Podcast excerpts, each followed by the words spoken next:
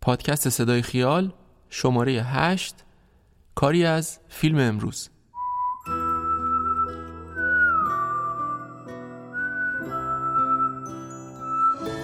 من دامون هستم غنبرزاده و این بار صدای ما رو از حوالی خیابان حافظ کوچه سام سابق میشنوید. سلام.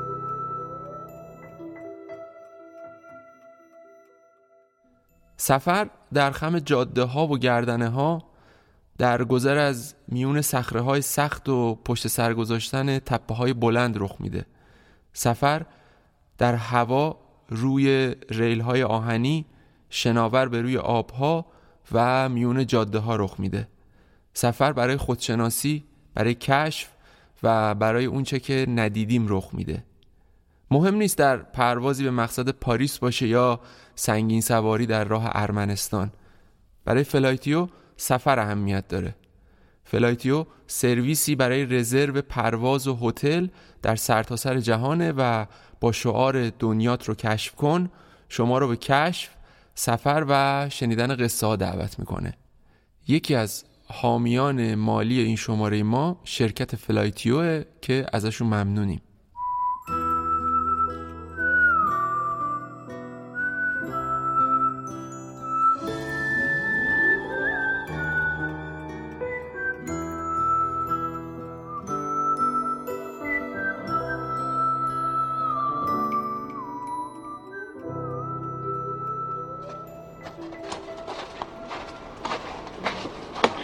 من نستد کریمی هستم.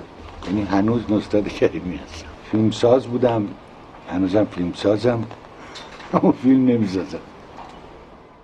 در شماره هشتم صدای خیال به هنرمندی می‌پردازیم که عمر پربارش رو صرف کرد تا مفاهیم پیچیده و تابو شکنانه جهان و انسان و جامعه رو به ساده ترین و شیرین ترین شکل ممکن روایت کنه.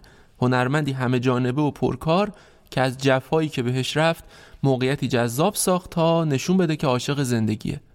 این بار رفتیم به محضر استاد نصرت کریمی عبید زاکانی سینما ایران و یه شخصیت شیرین و دوست داشتنی که غالبا بین کسایی که میشناختنش معروف بود به بابا نصرت.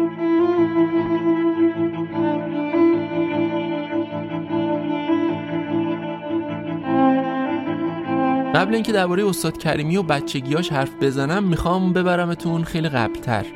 به زمانهایی که استاد کریمی هنوز به دنیا نیامده بود. به نظرم شنیدن داستان زندگی پدر نصرت کریمی و دنبال کردن زندگیش تا بعد که برسیم به روز تولد خود استاد می‌تونه جذاب باشه.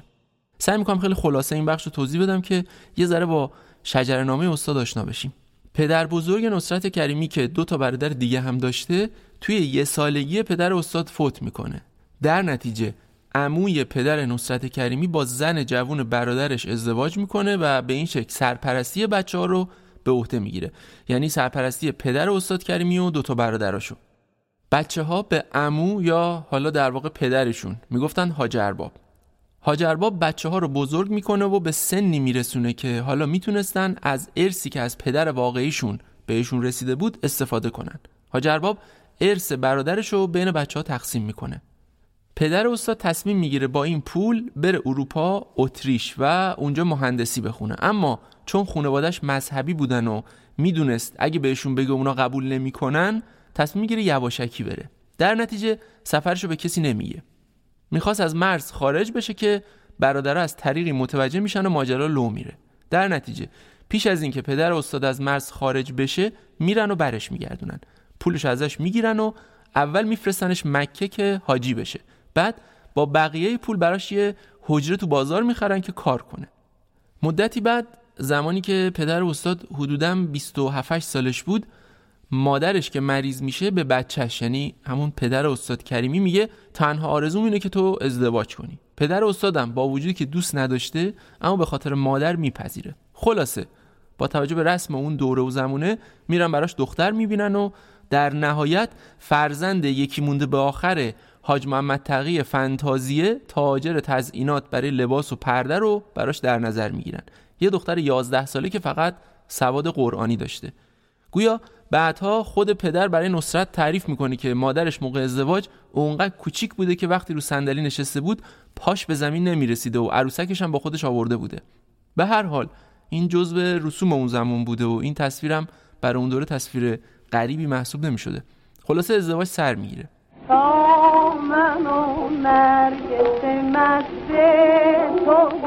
دیدم.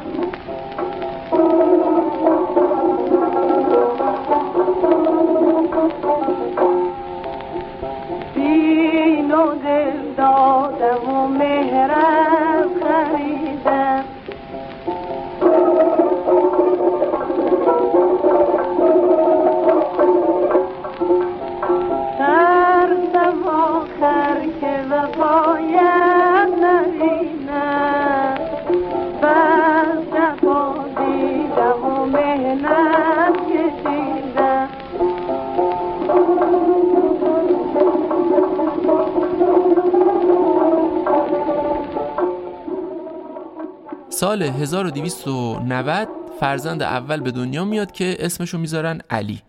علی یعنی همون برادر اول نصرت کریمی که سال 76 هم فوت می‌کنه مینیاتوریست معروفی بوده. علی شاگرد کمال الملک بوده.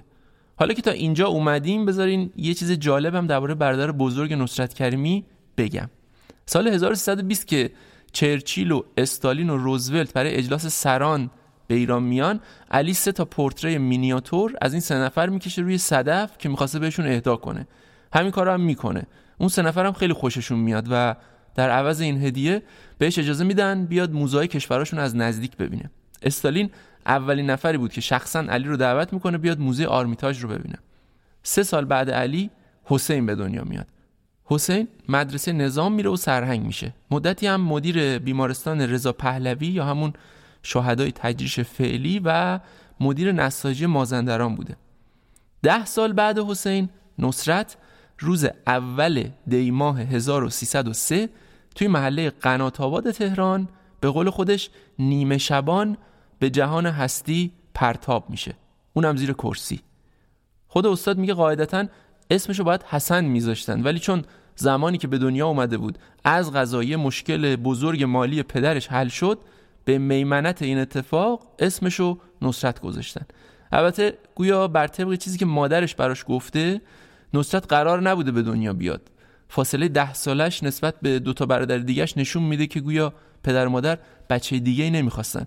اما این اتفاق میفته و حتی گویا مادر تصمیم داشته بچه رو سقط کنه و به همین دلیل کلی دو درمون می‌کنه تا نصرت به دنیا نیاد که خوشبختانه میاد. انگار از همون اولم عشق به زندگی در وجود نصرت کریمی ریشه دوونده بود.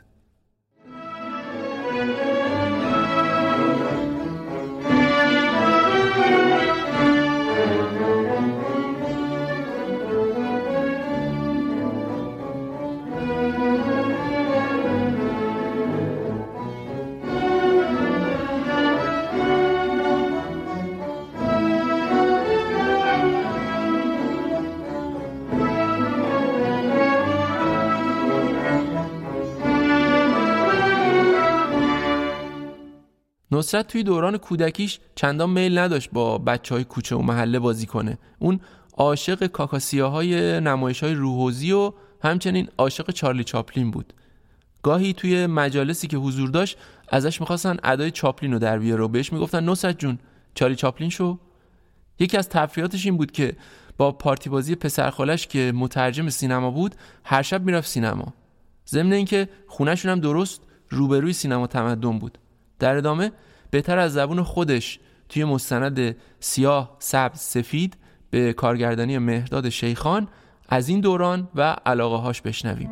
من از کودکی علاقمند بودم به شخصیت ها شناخت شخصیت ها یادم برادرم علی کریمی که نقاش بود ازش خواهش کرده بودم یه دفترچه داشتم. آدم های مختلف اینجا برای من نقاشی کنه. مالک گدا نمی‌دونم زن مرد رخشور آدم های مختلف کاراکترهای مختلف. حتی عروسکاشی می ساختم بچه های مدرسه رو جمع می‌کردم و هم تئاتر می‌دادیم. حتی مثلا عروسکایی می ساختم که صحنه درست می‌کردم پادشاه درست می‌کردم وزیر درست می‌کردم اینا روی تخته اینا رو نصب می‌کردم صندلیشون رو میساختم صحنه میساختم و جای اینا شروع می‌کردم به حرف زدن. بازی من اینگونه بود. مثل بچه های دیگه علک دلک بازی کنم و جفتک چهار بازی کنم اینا نبود. البته گاهی همون بازی ها رو می‌کردم ولی زیاد میلم نبود. همونجور گل بازی می‌کردم و این گله خودش یه حالتی پیدا می‌کرد که یه دهنی یه چشمی یه چیزی درست می‌شد و من رگر پیدا می‌کردم مثل یه کارگر معدن طلا که رگه طلا رو پیدا می‌کنه دنبالش میره. خود این دهنه که درست شده بود با من حرف می‌زد.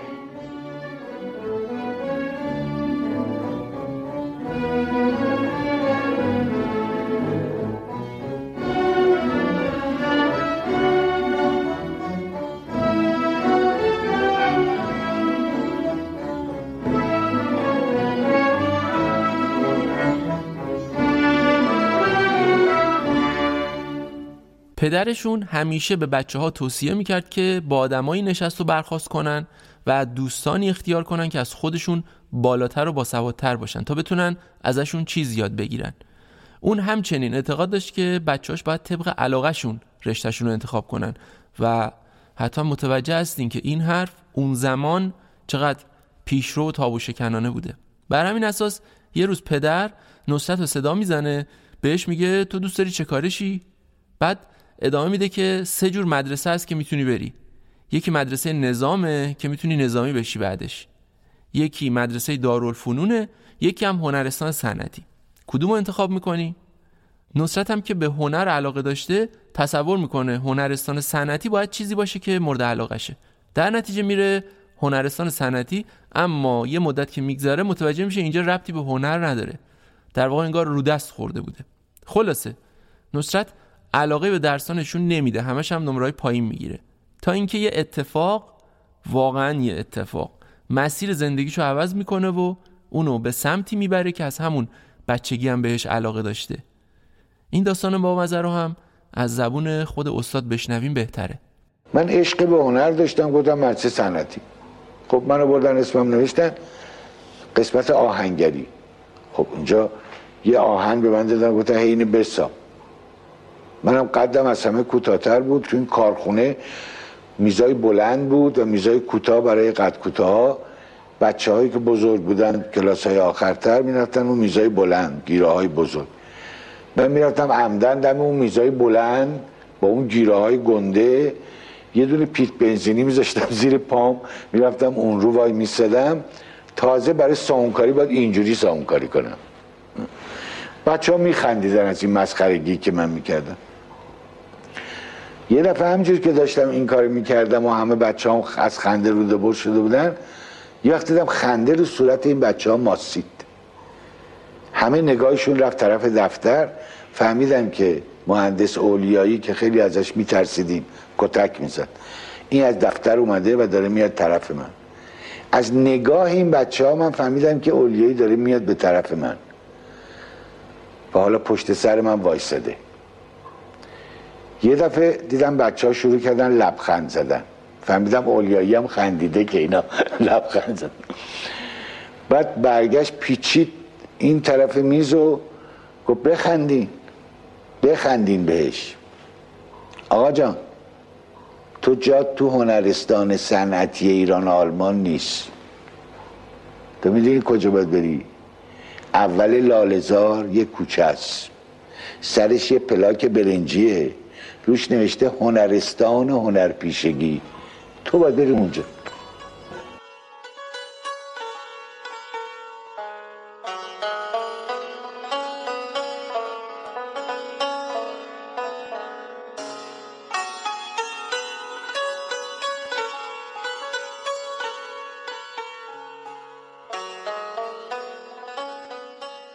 خلاصه با وساطت برادر بزرگترش که گفتم شاگرد کمال الملک بود و خیلی از اساتید هنرستان هنرپیشگی رو با توجه به اینکه اونا هم شاگردای کمال الملک بودن و از همین طریق دوستانش محسوب می شدن و میشناختشون رفت اونجا ثبت نام کرد و شد شاگرد هنرستان هنرپیشگی.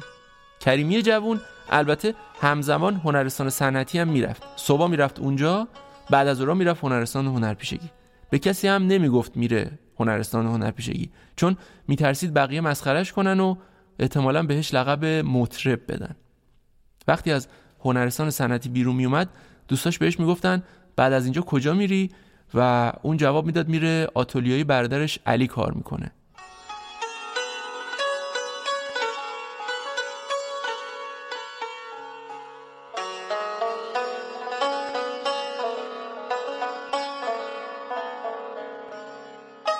یادتونه اول صحبت وقتی که داشتم از برادر بزرگترش علی حرف می زدم اشاره کردم که اون چرچیل و روزولت و استالین رو نقاشی کرد و از همین طریق رفت که موزه های اون کشورها رو ببینه. حالا وقتی علی از سفر برمیگرده نصرت ازش می‌پرسه سفر چطور بوده و چه چیزایی دیده. علی از تئاتر عروسکی اسم می‌بره و به برادر کوچیکترش میگه که از بین چیزایی که دیده این تئاتر عروسکی چیز جالب و هیجان انگیزی بوده. خب نصرت جوون توی هنرستان هنرپیشگی به هر حال نمایش های کوچیک کار می‌کرده و گاهی هم گیریم می‌کرده. اونجا مشکلاتی هم وجود داشته. مثلا هنرپیشا دیر می‌کردن سر قولشون نمی اومدن گاهی دعواشون می‌شده گاهی داستانه عشقی پیش می آوردن که برای اون محیط جدی چندان مناسب نبود. گویا این اتفاقای دل سرد کننده باعث شد که اون علاقه بچگی نصرت به مجسمه سازی با گل و بازی های دوران بچگی خودشو بیش از پیش نشون بده و اون علاقه پیدا کنه که پولاشو جمع کنه بره اروپا تا رشته تئاتر عروسکی بخونه. عین کاری که پدرش سالها قبل می‌خواست انجام بده اما موفق نشد. این بار البته نصرت موفق میشه. هرچند ده سال طول می‌کشه تا اون پولاشو جمع کنه که مهیای سفر اروپا بشه. قضیه این بود که پدرش فوت شده بود و با این حساب اون پشتیبان مالی نداشت. اما با توجه به اینکه به گروه تئاتر نوشین پیوسته بود و اونجا گیریم می‌کرد و بازی می‌کرد و معروف بود و حتی بهترین گیریمور زمان خودش شناخته شده بود و به این واسطه حقوق خوبی هم می‌گرفت همه پولاشو جمع کرد تا به هدفش برسه.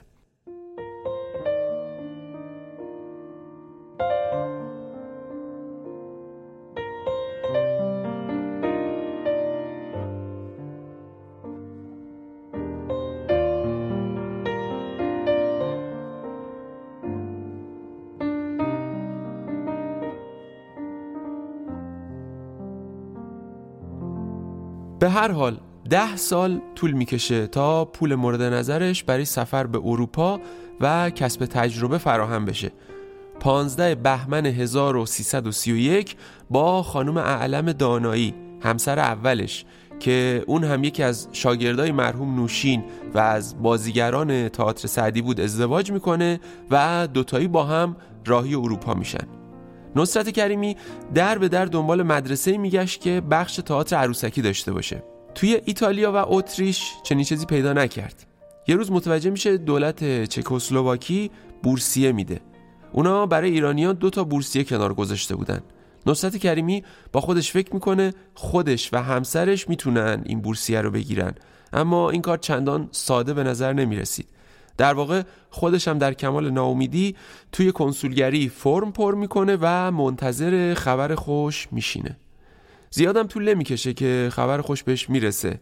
چکسلواکی بورسیه اونو میپذیره و همه چیز مهیا میشه تا آرزوهای چندین ساله نصرت کریمی رنگ حقیقت بگیره. یا Pak ale přiletěla lesklá a horká střela uprostřed mýho čela našla si mrchací. Jo, to jsem ještě žil. Náhle si nebe kleklo na poraženou zem. Aniž by se co řeklo, smrt zjevila se všem.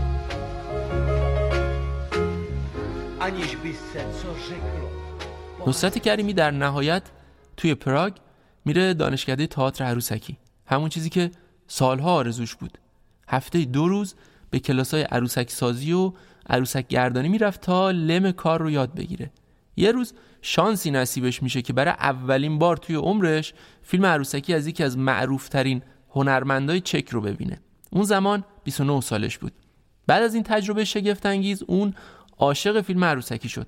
رفت دانشکده سینمایی رو پیدا کرد به اسم فامو که توی پراگ بود.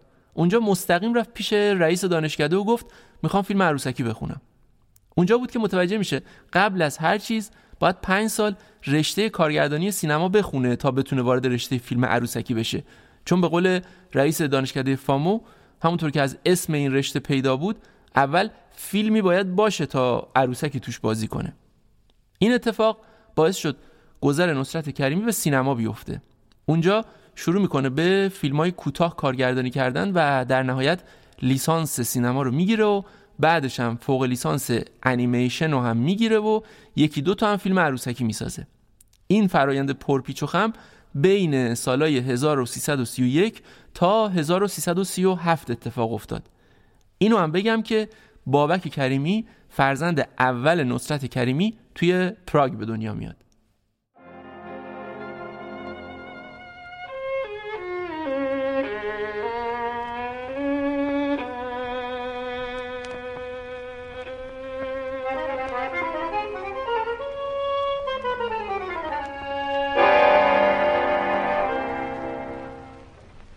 Zigano dall'aria triste appassionata che fai piangere il tuo violino tra le dita suona ancora come una dolce serenata mentre pallido nel silenzio ascolterò questo tango che in una notte profumata il mio cuore ad un altro cuore incatena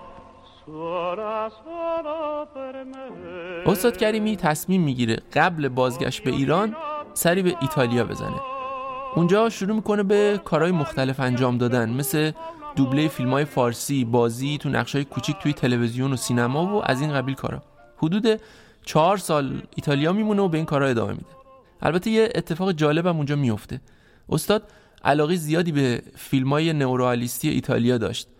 سبک نورالیسم با توجه به ساختارش اینکه مثلا نیازی به استودیو و بازیگر حرفه‌ای و این چیزای پرخرج نداشت می‌تونست خیلی در ایران کاربرد داشته باشه.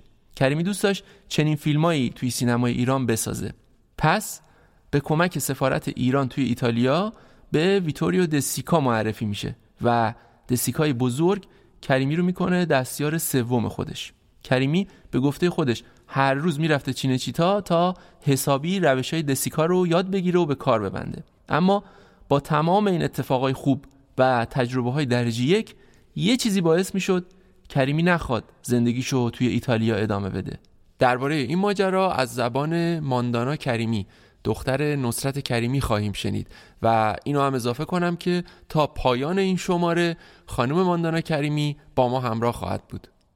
یازده سال پدرم دور از ایران بود و اون زمان خب مثل حالا نبود تنها راه ارتباط همین نامه بود و تلفن هم تقریبا نبود.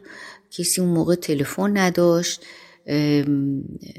تا اونجا که من یادم میاد مثل که یکی دو بار صداشون رو ضبط کرده بودن با مسافر فرستاده بودن برای خانواده. به هر حال دوران سختی بود به خصوص برای مادرش که این همه سال از فرزند دور باشه خبر نداشته باشه. خبر که خب حالا به هر حال خبر اینکه سلامته می‌رسید ولی به هر حال بسیار دلتنگی ایجاد میشه. شاید به همین خاطر بود که پدرم هیچ وقت بعد انقلابم که شد و نتونست کار بکنه و اون شرط سختی براش پیش اومد. خیلی رفتن از ایران مهاجرت کردن. ولی پدر من هیچ وقت نخواست که مهاجرت بکنه. خیلی ایران رو دوست داشت. خیلی ایران رو دوست داشت. یعنی حاضر بود در هر شرایطی بازم توی ایران باشه. عاشقانه ایران رو دوست داشت. فرهنگ ایران و مردم ایران رو و فکر می‌کرد که متعلق به ایرانه و هیچ معنایی نداره که عمرش رو خارج از ایران بگذره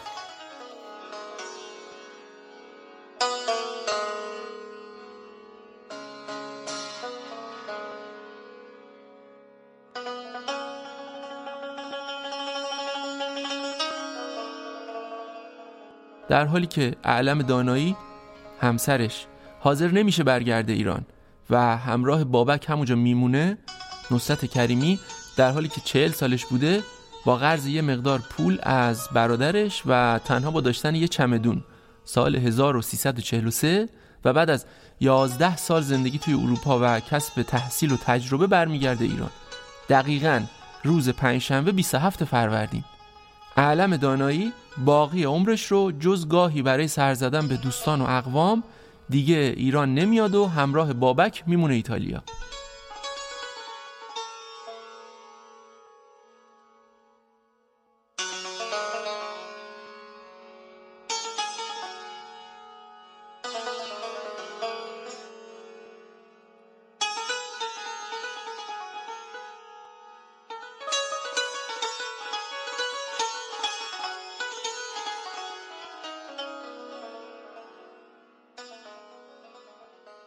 نصرت کریمی وقتی به ایران اومد یه فیلمنامه داشت به نام آقا موچول که حال هوای شبیه شخصیت ولگرد چاپلین داشت. یعنی همون بازیگر مورد علاقه کریمی تو دوران بچگی.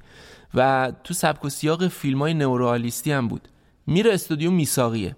مهدی میساقی وقتی فیلمنامه رو می‌خونه بهش میگه اینو به کسی دیگه نشون نده برات خوب نیست. اونجا بود که کریمی متوجه میشه اون فیلمی رو که دوست داره با شرایط اون زمان سینما ایران نمی‌تونه بسازه. در نتیجه میره وزارت فرهنگ و هنر و میشه رئیس بخش استودیو انیمیشن. طی سه سال کار توی این بخش ده تا فیلم انیمیشن و عروسکی با شیوه های مختلف کار می‌کنه که از جمله اونا میشه به دل موش پوست پلنگ زندگی شکار ما بابا کرم سلسله مراتب و آقای شاکی اشاره کرد.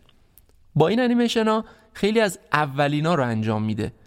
اولین فیلم کارتونی ایران رو که فیلمنامه و سر و شکل درستی داشت استاد کریمی ساخت به نام زندگی سال 1343 که کارتونی بود الهام گرفته شده از دیدگاه های فلسفی مولانا و با نقاشی های متحرک همسر دومش پروین تیموری و اسفندیار احمدیه. همینجا یه پرانتز باز کنم و اینو بگم که نصرت کریمی با خانم تیموری سال 1345 ازدواج می‌کنه. حاصل ازدواج اونها ماندانا و مازیار کریمیه که خوشبختانه هر دوشون تو این شماره حضور دارن و در کنارمون هستن. پرانتز رو میبندم میریم سراغ ادامه ماجرا.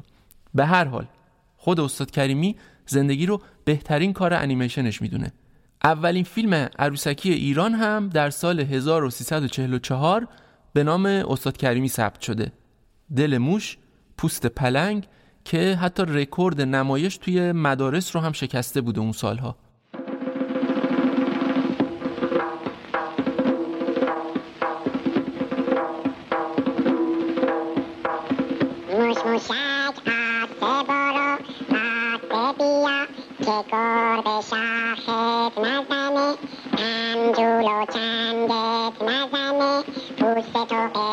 پوست همون طرف برو که زیر پاهات چمنه بول بول و گل با کپنه ای خدا گربه چرا خلق نمودی وحشی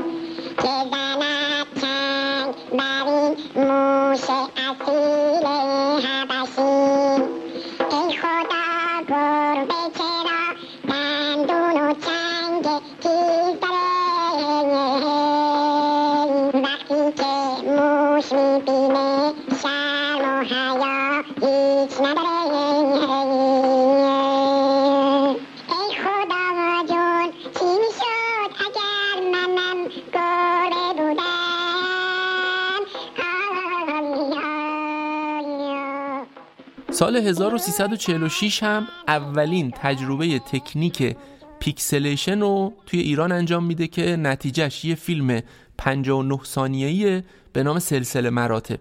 گویا همون سالا از طرف یه جشنواره خارجی فراخوانی صادر میشه که از فیلمسازای دنیا می‌خوان در 59 ثانیه وضعیت اجتماعی مملکت خودشون رو به تصویر بکشن.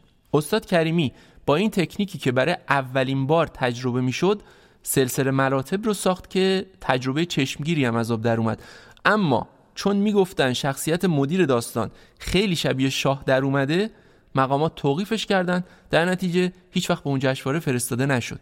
استاد حتی اولین عروسک سخنگو رو هم در تلویزیون می‌سازه که مجموعه ای بود به نام آقای شاکی که بین سالهای 1345 تا 48 از تلویزیون پخش می‌شد. البته ایشون یه مجموعه عروسکی دیگه هم ساخت که جلوتر بهش خواهیم رسید. اما نصرت کریمی سال 1346 یه سریال هم می‌سازه به نام پیوند که خودش مسعود اسداللهی و سریا قاسمی در اون بازی می‌کنن. این سریال که هر قسمتش یه داستان روانشناسانه داشت و اسداللهی و قاسمی در نقش زن و شوهر بازی می‌کردن و خود نصرت کریمی در نقش استاد گویا سر و صدا هم می‌کنه و راه رو باز می‌کنه تا استودیوهای فیلمسازی بیان سراغش و استاد به سینما بره و کارش اونجا ادامه بده. البته یه سریال دیگه هم توی کارنامه نصرت کریمی به عنوان نویسنده و کارگردان و بازیگر هست که جلوتر معرفیش می‌کنم.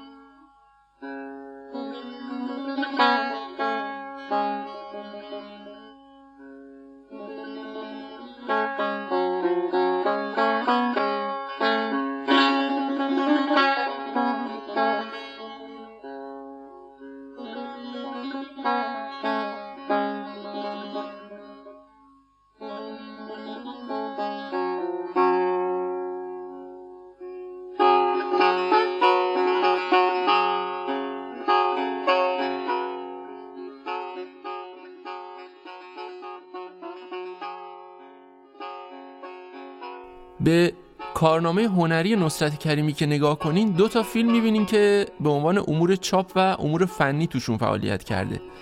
تا جایی که جستجو کردیم و فهمیدیم اینا نمی‌تونه درست باشه. یعنی اطلاعات غلطیه. به حال ورود نصرت کریمی به سینما با نویسندگی و کارگردانی دزد و پاسبان شروع شد. اما به سرانجام نرسید و اون فیلم به نام محمود کوشان تموم شد که اسم استاد به عنوان فیلمنامه نویس در تیتراژش اومد.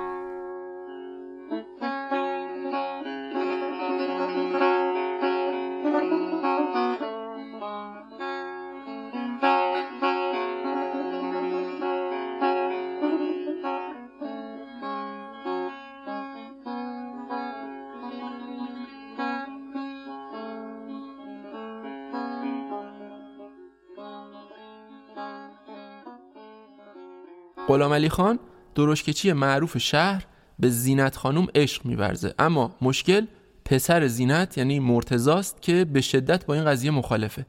اما غلام علی خان آتوی خوبی دستشه تا بتونه مرتزا رو راضی کنه. آتوش هم دخترش پوریه که قرار به ازدواج مرتزا در بیاد. این خلاص داستان فیلم درشکچی یا اونطور که توی تیتراژ فیلم اومده درشکچی بود که در واقع فیلم غیر متعارفی برای اون زمان سینمایی را محسوب می‌شد. فیلمی که سال 1350 ساخته شد و کریمی نه تنها نویسنده و کارگردان بلکه بازیگرش هم بود و نقش غلام علی خان رو بازی می‌کرد. تصویری که فیلم از خانواده ایرانی با تمام سنت ها و تعصب ها و کمبود ها و البته سادگی هاش ارائه میده خیلی متفاوت از اون چیزیه که همون سالا توی فیلم های دیگه از خانواده های پایین دست ایرانی عرضه میشه. دیالوگ نویسی کریمی محشره و بازی به خصوص بازی خود استاد کریمی و البته مسعود اسداللهی درجه یکه.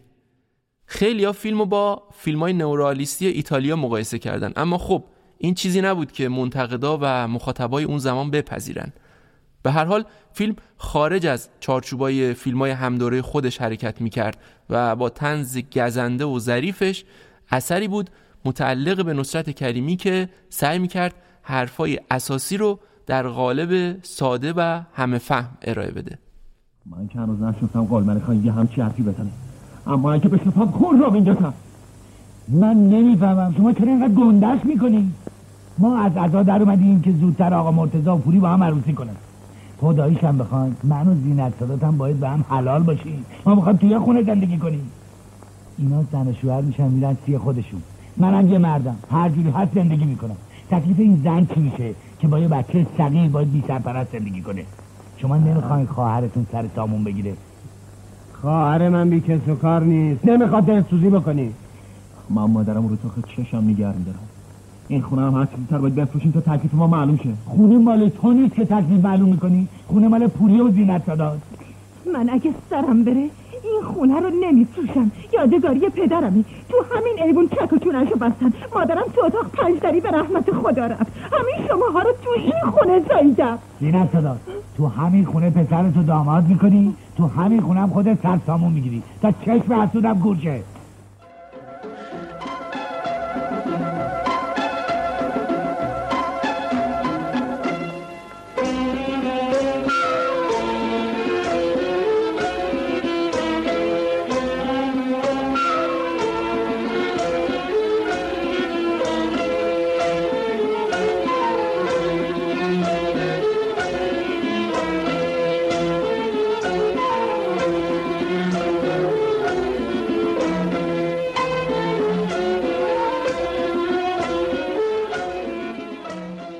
حاجی به دلیل یه سوء تفاهم همسرش رو سه طلاقه می‌کنه.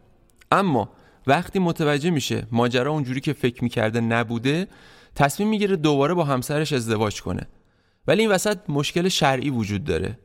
چون زن باید ابتدا با مرد دیگه ای که محلل اسمشه ازدواج کنه تا حاجی بتونه بعد طلاق زن از محلل دوباره باش ازدواج کنه. این خلاصه داستان دومین فیلم بلند سینمایی نصرت کریمیه. محلل. فیلمی که به خاطر موضوعش بعد از انقلاب کریمی رو به دردسر میندازه. درباره این ماجرای تلخ و عجیب جلوتر با جزئیات صحبت خواهم کرد.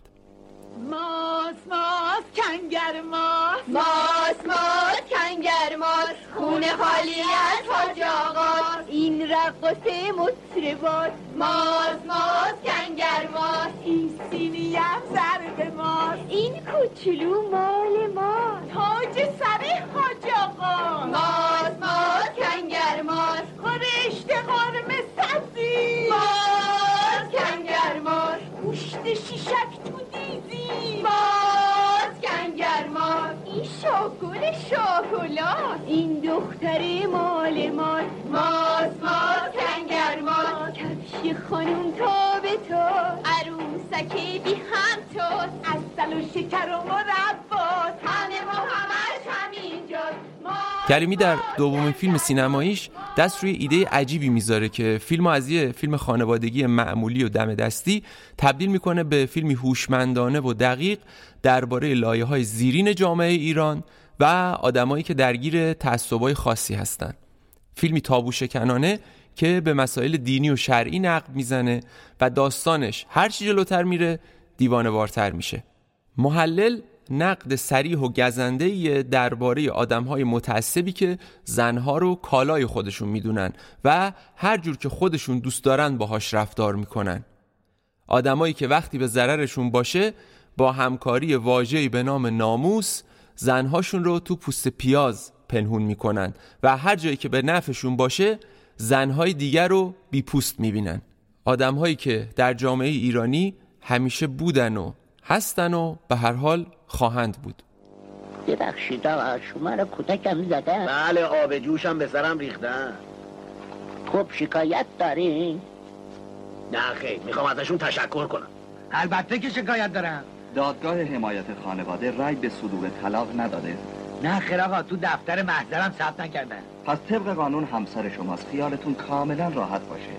ظرف 48 ساعت هادی خان خباز و محضردار رو به زندان میندازم. محضردار فامیلم آقای دکتر. من نمی‌خوام مزاحمش بشم آخه.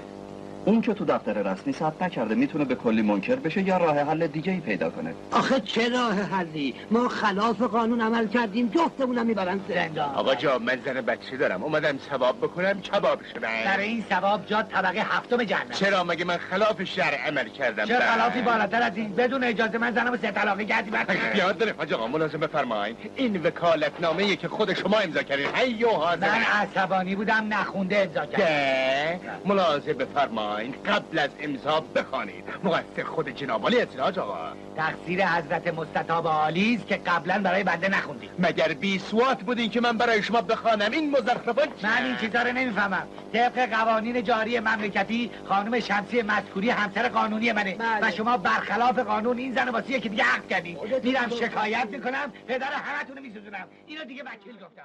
همسر محمود آقا بچه دار نمیشه و هر دو از این قضیه ناراحت هستند.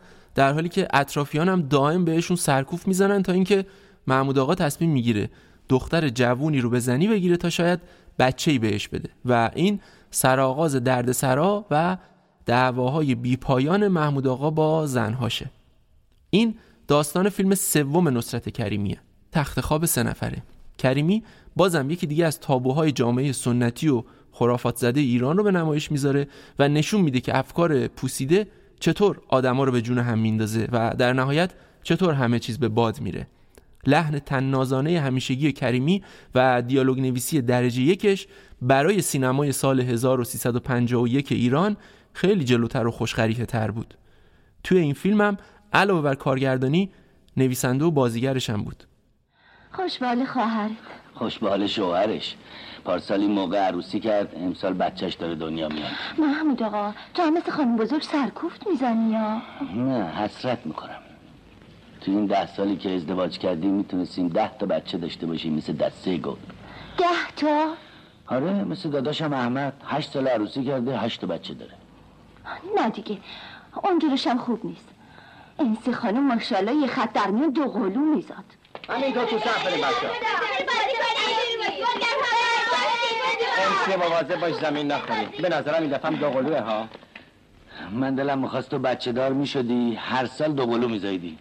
وقتی این بچه های داداش احمد رو می‌بینم و دلم ضعف میره.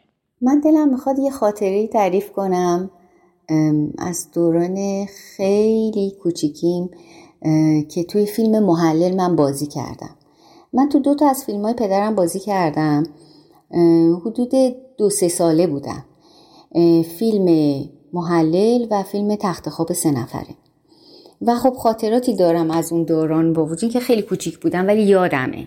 قشنگ یادم میاد. مثلا اون روزی که خانم ایرن آمدن منزل ما یعنی پدرم بهشون گفته بود که بیان و با من آشنا بشن.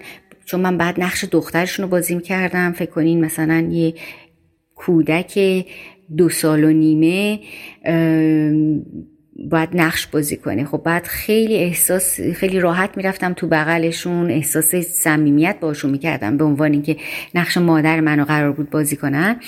اینه که به خانم ایران گفته بودن که یه روز بیا از صبح تا شب با ماندانا بازی کن و اینا که با هم دوست بشین.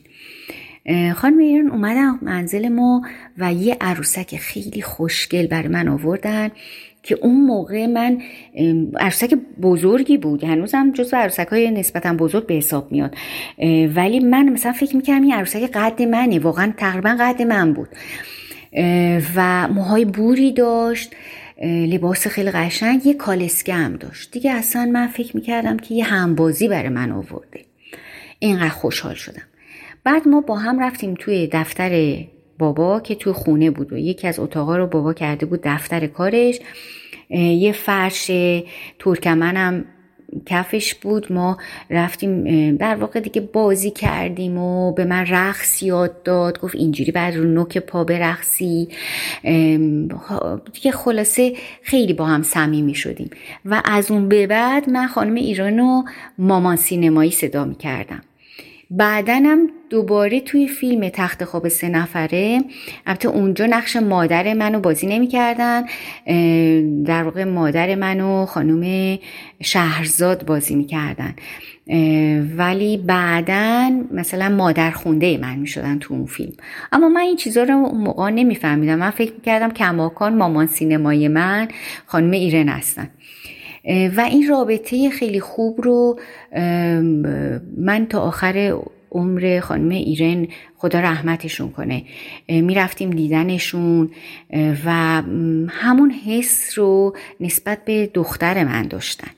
اینقدر با محبت. هر بار که ما می‌رفتیم دیدنشون حتما یک هدیه بعد به آلما می‌دادن که و اون حس محبت و دختر منم نسبت به ایشون پیدا کرده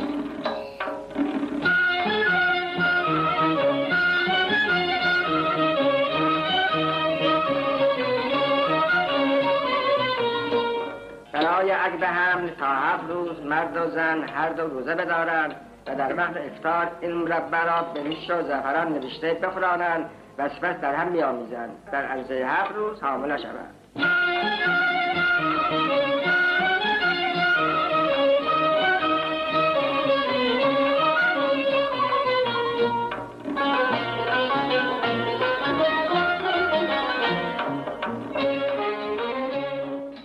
دکتر جدید که به روستا میاد حکیم باشی هوسباز روستا که مردم ساده و خراف پرست رو با توصیه های احمقانش مسخ کرده احساس خطر می‌کنه و تلاش می‌کنه به هر شکلی شده دکتر از روستا بندازه بیرون. این داستان فیلم حکیم باشی بود که سال 1351 ساخته شد. پرویز نوری کارگردانش بود و نصرت کریمی فقط به عنوان بازیگر توش ایفای نقش کرد. کریمی نقش همون حکیم باشی هوسباز روستا رو داشت. باز اگه به داستان فیلم دقت کنیم با وجودی که نصرت کریمی فقط توی فیلم بازی می‌کرد اما انگار ادامه همون فیلمایی که تا اینجا ساخت. همون نور انداختن روی نقطه های تاریک ذهن آدم ها و به چالش کشیدن توهمات و خرافات و چیزهای از این دست. هرچند حکیم باشی حتی در حد کارهای متوسط خود کریمی هم نیست و به گرد پاشون هم نمی‌رسه. شاید علاوه بر ایده متفاوت فیلم که می‌خواد تقابل علم و خرافه سنت و مدرنیسم و این چیزها رو نشون بده که البته در نهایت موفق نمیشه این کارو بکنه چون فیلمنامه ضعیفی داره. تیتراژ ابتدایی فیلم که عباس کیارستمی اونو ساخته از نقطه های مثبتش محسوب بشه. دلگرم و عاشق و بیقرار شود مطلوب بر چشم و لب و دهان و گردن و اندام او لا یفارقت و لیلا و نهار. مرتزا خان حالتون بد شد؟ خیلی.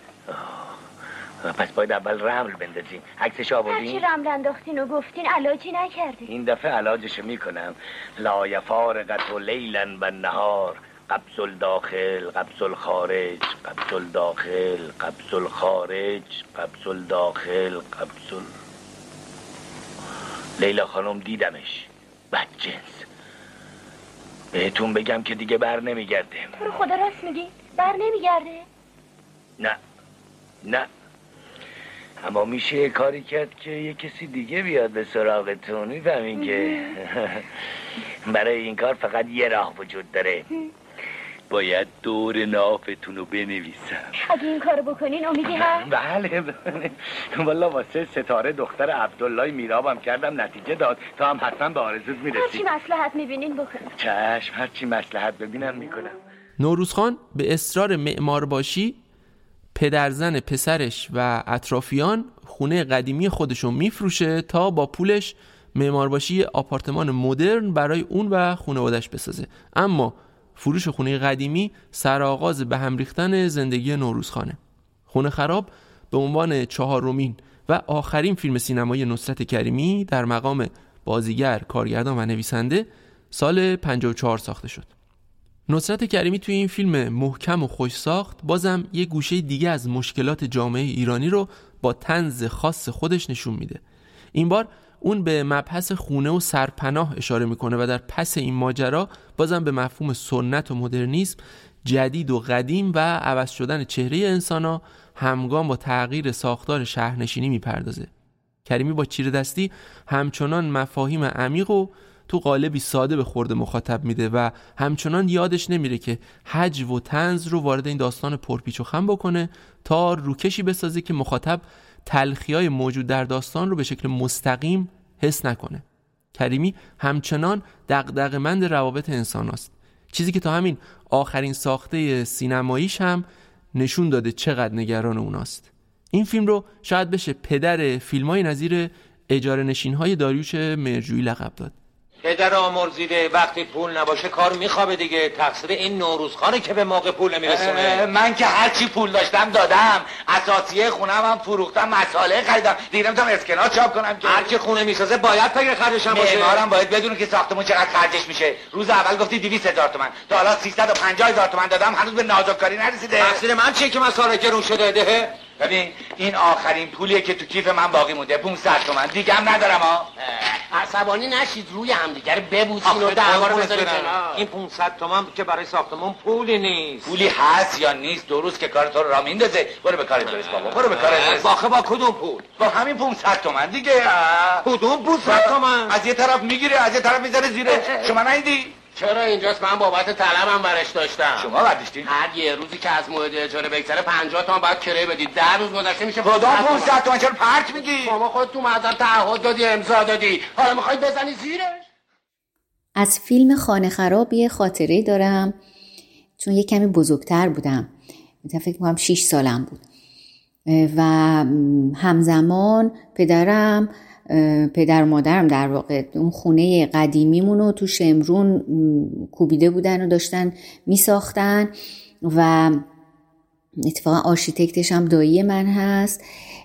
و ولی این خونه حالا به هر حال پدرم هم یه ایده هایی داده بود که مثلا خونه بزرگ می‌خوام نمیم سالنش اینجوری باشه بالاش کارگاه باشه برای انیمیشن نمی‌دونم که اگرم خواستم کسی رو دعوت کنم مثلا بتونم آپارات بذارم فیلم نمایش بدم.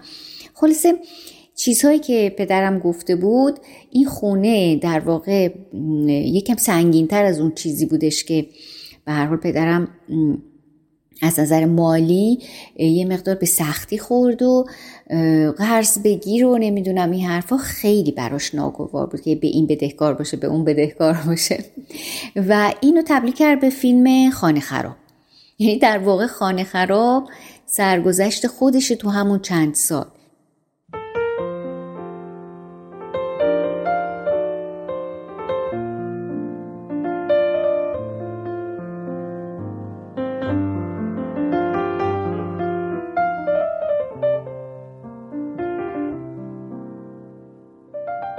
مؤسسه فرهنگی هنری معتبر کارنامه با مدیر مسئولی نگار اسکندرفر اولین و تنها مؤسسه آموزشی ایرانی عضو اتحادیه جهانی مدارس سینمایی یوراسیا برگزار کننده دوره های بازیگری مقدماتی و حرفه‌ای و همچنین برگزار کننده کارگاه ها و دوره های آموزشی در زمینه های ادبیات و تئاتر و سینما حامی این شماره ما هستند که ازشون ممنونم.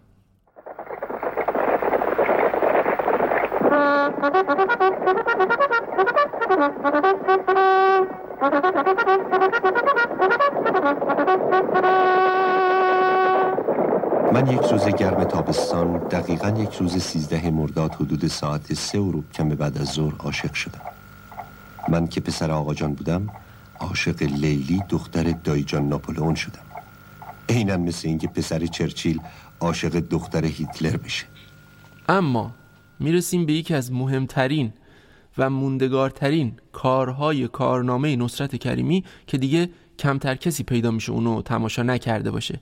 یکی از مهمترین سریال های تاریخ تلویزیون ایران و قطعا یکی از بهتریناش یا به قول خیلی یا بهترینش دایجان ناپلون ساخته ناصر تقوایی که بر اساس رمان ایرج پزشکزاد سال 55 ساخته شد و هنرپیشای مانند غلام حسین نقشینه، پرویز فنیزاده، محمد علی کشاورز، اسماعیل داورفر، سعید کنگرانی، جهانگیر فروهر و البته نصرت کریمی در اون بازی می‌کردن. گاهی اوقات ابر و خورشید و ماه و فلک دست به دست هم میدن تا اثری خلق بشه که هیچ حرف و حدیثی باقی نذاره. و به جرات میشه گفت دایجان نوپلون از اون قشر آثار هنریه که در کارنامه تک تک عواملش تاثیرگذار و مهم بوده. جون دادن به شخصیت های درجه یک رمان پزشکزاد با هنر تقوایی و ظرافت و قدرت بازیگرای مهم این سریال شکل نهاییش رو گرفته. به شکلی که هیچ وقت نمی‌تونیم هیچ بازیگر دیگه ای رو جای بازیگرای حال حاضر تصور کنیم. نصرت کریمی توی این سریال نقش آقا جون رو بازی می‌کنه که یه داروساز تجربیه و ازدواجش با خواهر دایجان از نگاه دایجان یه فاجعه تاریخیه. به همین دلیل این دوتا شخصیت مدام با هم کلنجار میرن و البته درگیری اونا دلیل مهم دیگه هم داره. ناپل اون دایجان عاشق ناپلئونه و اونو فاتح بزرگی می‌دونه. اما آقا جان اعتقاد داره ناپلئون اروپا رو به خاک و خون کشیده. اون طرف باغ روزو و سینه زنی این طرف ساز و مطرب و من می‌دونم که این قضیه شهادت مسلم ابن عقیل جعلیه. می‌دونم که اینو از خودشون در آوردن. تو می‌دونی ولی مردم که نمی‌دونن. آبرو و حیثیت ما تو محل میره. سینه زنا که نمی‌دونن میریزن هممونو قیمه قیمه می‌کنن. حالا تو از خر شیطون پایین بیا مهمونی رو بذار بله، واسه یه بله. شب دیگه. حق با شماست. امشب شب عزیزیه. شب شهادت مسلم ابن عقیله. الهی من قربون اون مصیبتش برم. الهی من قربون اون مظلوم برم. بی پدرای کافر چجوری سرش از تنش جدا کردن؟ خدا لعنتشون کنه. اینا رو خواندنش هدیتت داده؟ پس برو بهش بگو که مسلم ابن عقیل و کسی سر نبرید. از بالای برج انداختنش پایین. استغفر الله. خدا هم حریف زبون تو نمیشه؟ حالا که اینجوریه برو هر کاری دلت می‌خواد بکن. هر بامبولی می‌خوای بزن. برو مهمونی بده. ساز و آواز را بنداز. خودت هم می‌دونی که باید تنهایی وسط مجلس بشینی. خودت عرق بخور و ساز و آواز گوش کن. هیچ کس جرأت نمی‌کنه بیاد خوره تو. تو با جون خودت لج کردی یا با خانداداشم خیلی خوب خیلی خوب. برو به مهمونا خبر بده امشب نیا. منم همراهی تو میام روزه به هر حال امشب شب عزیزی. توی این سریال صدای خود نصرت کریمی رو نمیشنویم و به جاش استاد ناصر تحماس حرف می‌زنن. با وجودی که نصرت کریمی کار دوبله می‌کرد و در تمام فیلمایی که بازی کرد و تا حالا شنیدین خودش جای خودش حرف می‌زد اما استثناا توی سریال دایجان ناپلون به دلیل مشغله‌ای که داشت نتونست موقع دوبله حضور داشته باشه. در نتیجه استاد ناصر تحماسب جای اون حرف می‌زنه و البته سعی می‌کنه تا حد ممکن صداشو به صدای نصرت کریمی نزدیک کنه که تلاش موفقیت آمیزیه اما خب قطعا اگه خود استاد بازم به جای خودش حرف می‌زد ماجرا فرق می‌کرد. یه روز ناصر به من تلفن کرد. گفتش که کریمی تو وقت داری که دارم سریالم می‌خوام کلید بزنم یه نقشی بر من بازی کنی. گفتم کی می‌خوای کلید بزن گفت پس فردا. گفتم چطور حالا ناگهان؟ پس فردا می‌خوای کلید بزنی؟ یاد من افتادی. گفت حالا نقش دایجان رو قرار بود که انتظامی بازی کنه. نقش آقا جانم علی نصیریان. این دوتا ناگهان به من گفتن که کار داریم و گرفتاریم و مسافرت باید بریم و فیلم برداری داریم. نمی‌تونیم بیام.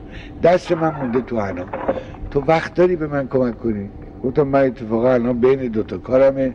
وقت دارم خب حالا نمی‌دونم دایجان رو به کی بدم گفتم ناصر جان ببین تو یه نسل از من جوانتری. عده ای از بازیگران استخوندار خیلی خوب ما. اینها تو خونهشون نشستن و کار گذاشتن کنار دیگه بازی نمی‌کنه گفت مثلا کی؟ بودم مثلا علی اصغر گرمسیری نقشینه غلامسر نقشینه تفرشی آزاد. سرهنگی روانلو یه عده اسم بردم گفت اینا تلفنشون رو داری؟ گفتم آره. زنگ زدیم و اسخر گرمسیری گفت نه من دیگه بازی نمی‌کنم پیر شدم می‌کنم اینا قبول کردن. آمدن همچی که آمدن اونجا قرارداد ببندن ناصر تا نقشینه رو دید گفت این دایجا ناپلون.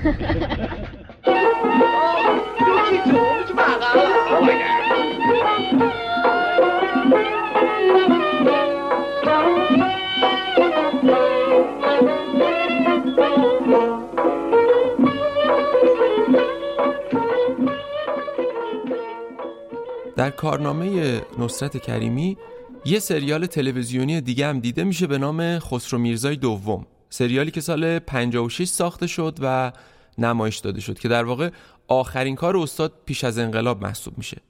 مثل همیشه نه تنها نویسنده و کارگردان این سریاله بلکه خودش هم توی یکی از نقشه اصلی بازی می‌کنه.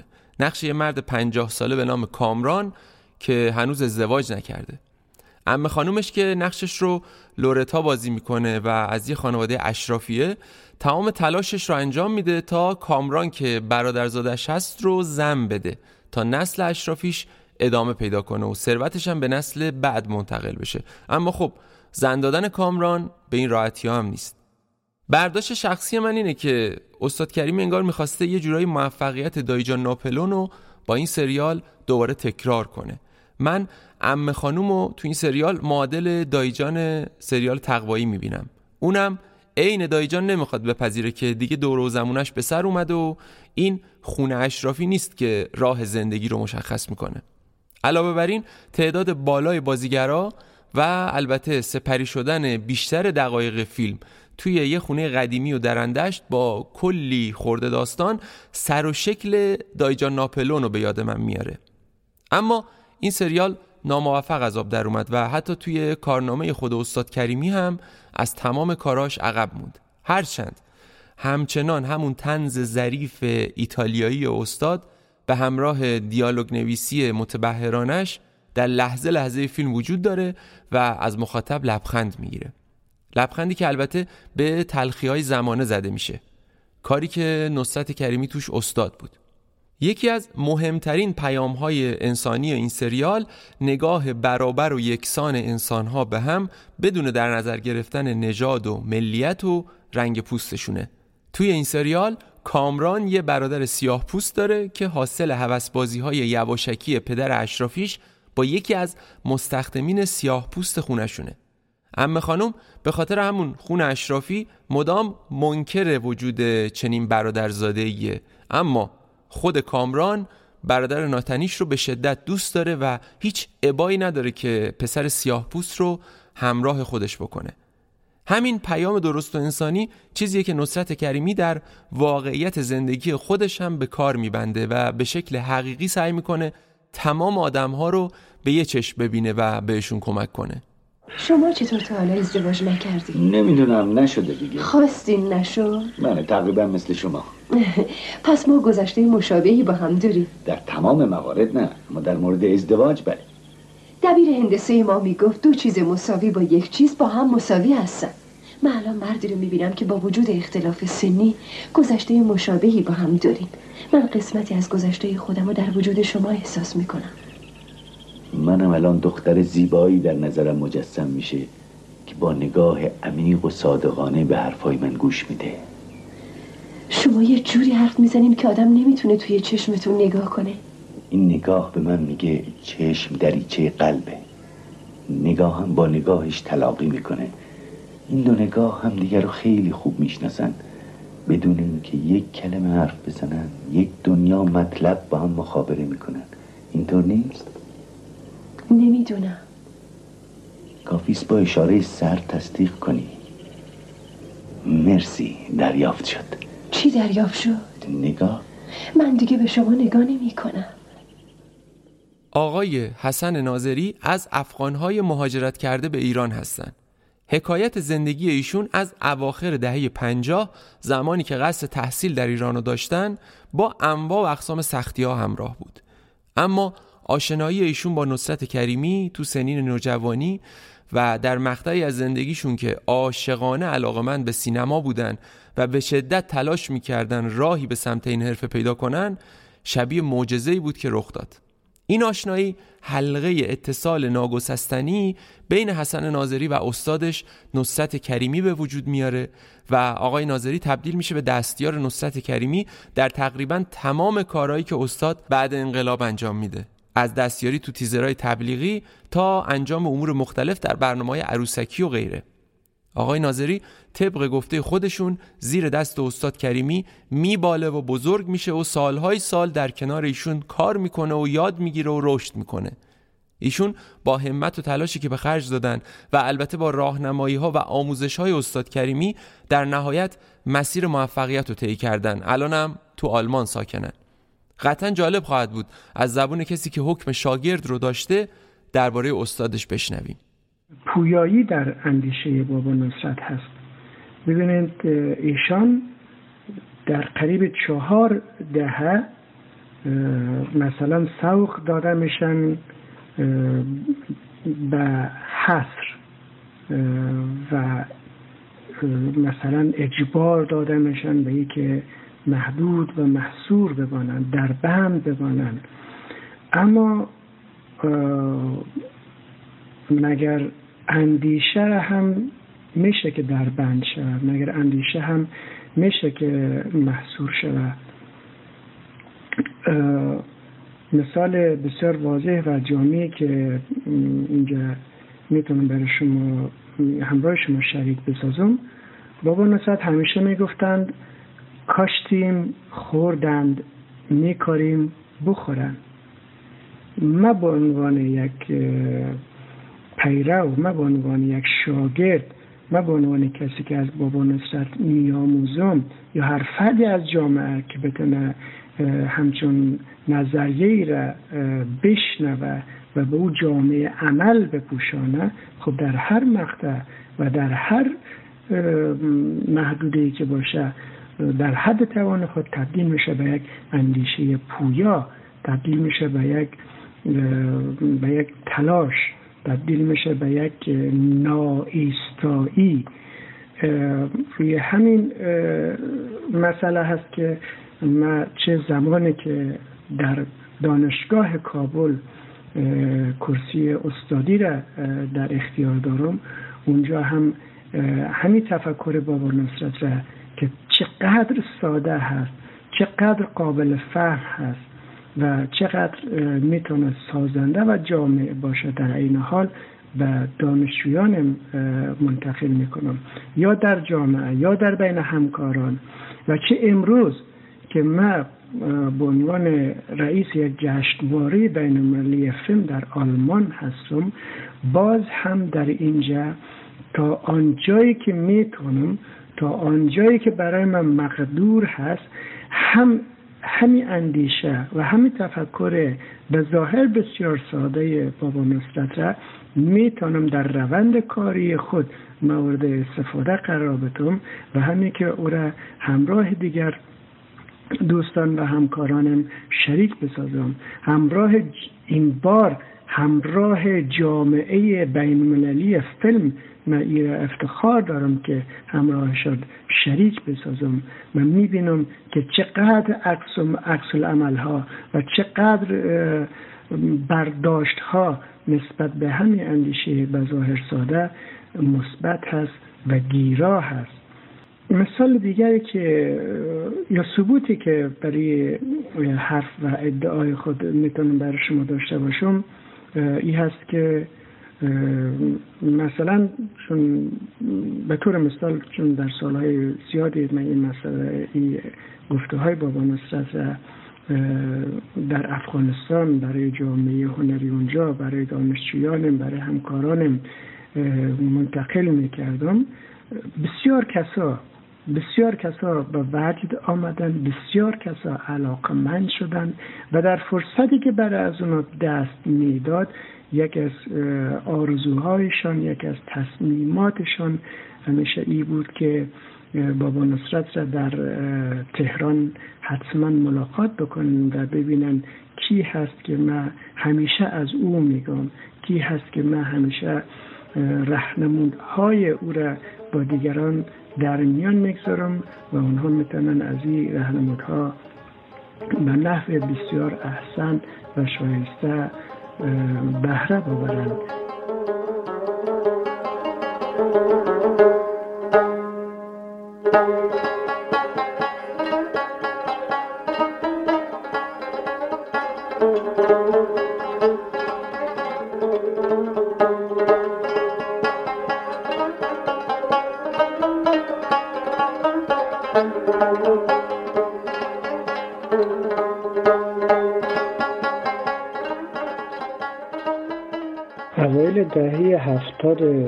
خورشیدی حالا سالش متاسفانه دقیقا به خاطر نیست.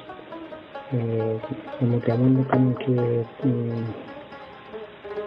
زمستان بود از لحاظ فصل سال. یک نمایشگاهی از صورتک های بابا نصرت در گالری سبز تهران مقابل پارک سایی برگزار میشه. و در او گالری که شاید چیزی در حدود هشتاد اثر از استاد بنامایش گذاشته میشه. اولین صورتکی که در مبدع ورودی نصب شده بود جای داده شده بود صورتکی از چهره خود بابا نصرت بود برای اول بار. و همین صورتک با قیمت بسیار بالا حالا متاسفانه عدد را در ذهن ندارم ولی او زمان و عدد یک عدد نجومی به نظر می رسید برای یک اثر هنری به فروش رفته بود. خب من هم که افتخاری رو داشتم که در تمام کارها شاگرد استاد بودم دستیارشون بودم در کار نمایشگاه هم در تدارکات در دعوت مهمانان و بله این مسائل بر حال حضور داشتم. بعد از نمایشگاه که فکر می‌کنم حوالی زمستان بوده بعد خب موسم نوروز میشه. جشن نوروز و یک تقویم سنتی که در بین جامعه هنری هنرمندانی که همراه بابا نصرت در ارتباط بودن یک تقویم سنتی وجود داشت و او این بود که روز سوم نوروز اختصاص به جامعه هنری داشت.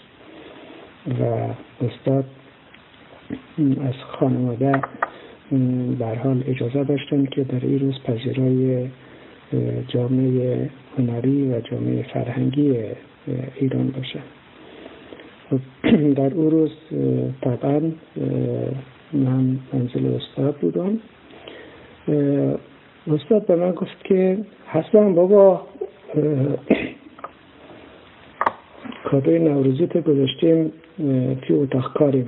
می‌تونی بری برداری خب من رفتم.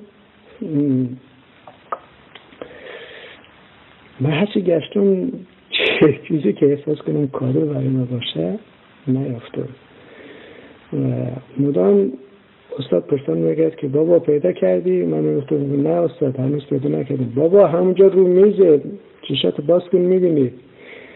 خب من هرچی نگاه می‌کردم؟ چیزی نمی‌دیدم. نه که اتاق تاریک باشه اتفاقا اتاق بسیار اتاق پرنور خوب روشن. اما من چیزی نمی‌دیدم. که حتی یادم یک شوخی هم کردم گفتم که فکر می‌کنم که کاری مرا ماندانا پرداشته به نسبت گفت که ماندانا به کادوی تو احتیاج نداره خودش داره. بعد آمدن. آمدن و از روی میز قابی را به ما دادم که همون صورتک خودشان بود که در گالری سبز در اون نمایشگاه به قیمت بسیار بالا به فروش رفته بود. بعد من من استاد وقتی که قابا به سمت ما پیش کردم یک فریم قاب که داخل صورتک بود. من فکر کردم که استاد خود می‌خواد که میره نگه دارم که حالا جایی نصب شده یا چیزی نه. بعد استاد همینجا به من نگاه کرد. چی بابا؟ خوشت نیومد. بعد من گفتم چی استاد؟ کادو دیگه. بعد من نگاه کردم سمتی قاب گفتم که یعنی چی؟ مگه این کادوی ماست؟ پس چی؟ چی خوشت نیومده؟ خب تا زمان همیشه خطاب من استاد بود. استاد مگه؟ یعنی چی؟ بعد استاد اونجا یک داستانی رو تعریف کردم که امیدوارم اجازه داشته این داستان در اینجا بیان بکنم. گفتم که بابا یادت توی نمایشگاه این صورتگ اولین صورتگی بود که به فروش رفت بعد من گفتم که خب آره با قیمت بالایی هم فروش رفت. مگه بعد ما تو خدا درست من گفتم چیه مگه خریدار مزدرف شد؟ گفت نه بابا خریدار منصرف نشد ولی من شب که خانه آمدم بچه ها مرا دوره کردن گفتن بابا ما نمی‌خوایم که صورت که خودت تو خونه های مردم بره حالا همه آثارت هست بسشونه ولی صورت که خودت یا خودت فقط مال مایی. میگه یه حرف بچه ها خیلی روی من اثر گذاشت و من همون شب تصمیم گرفتم که برای هر کدوم از بچه خودم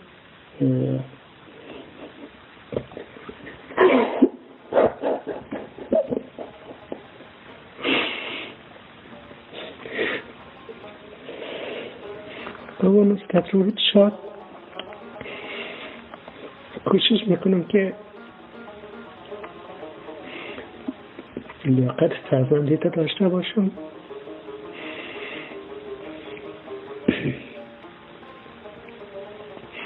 بله. بابا نسبت گفت که من تصمیم گرفتم برای هر کدوم از بچه یک کپردی صورتک بسازم که برای همیشه توی خانه خودشون داشته باشن. و این مالتون هست.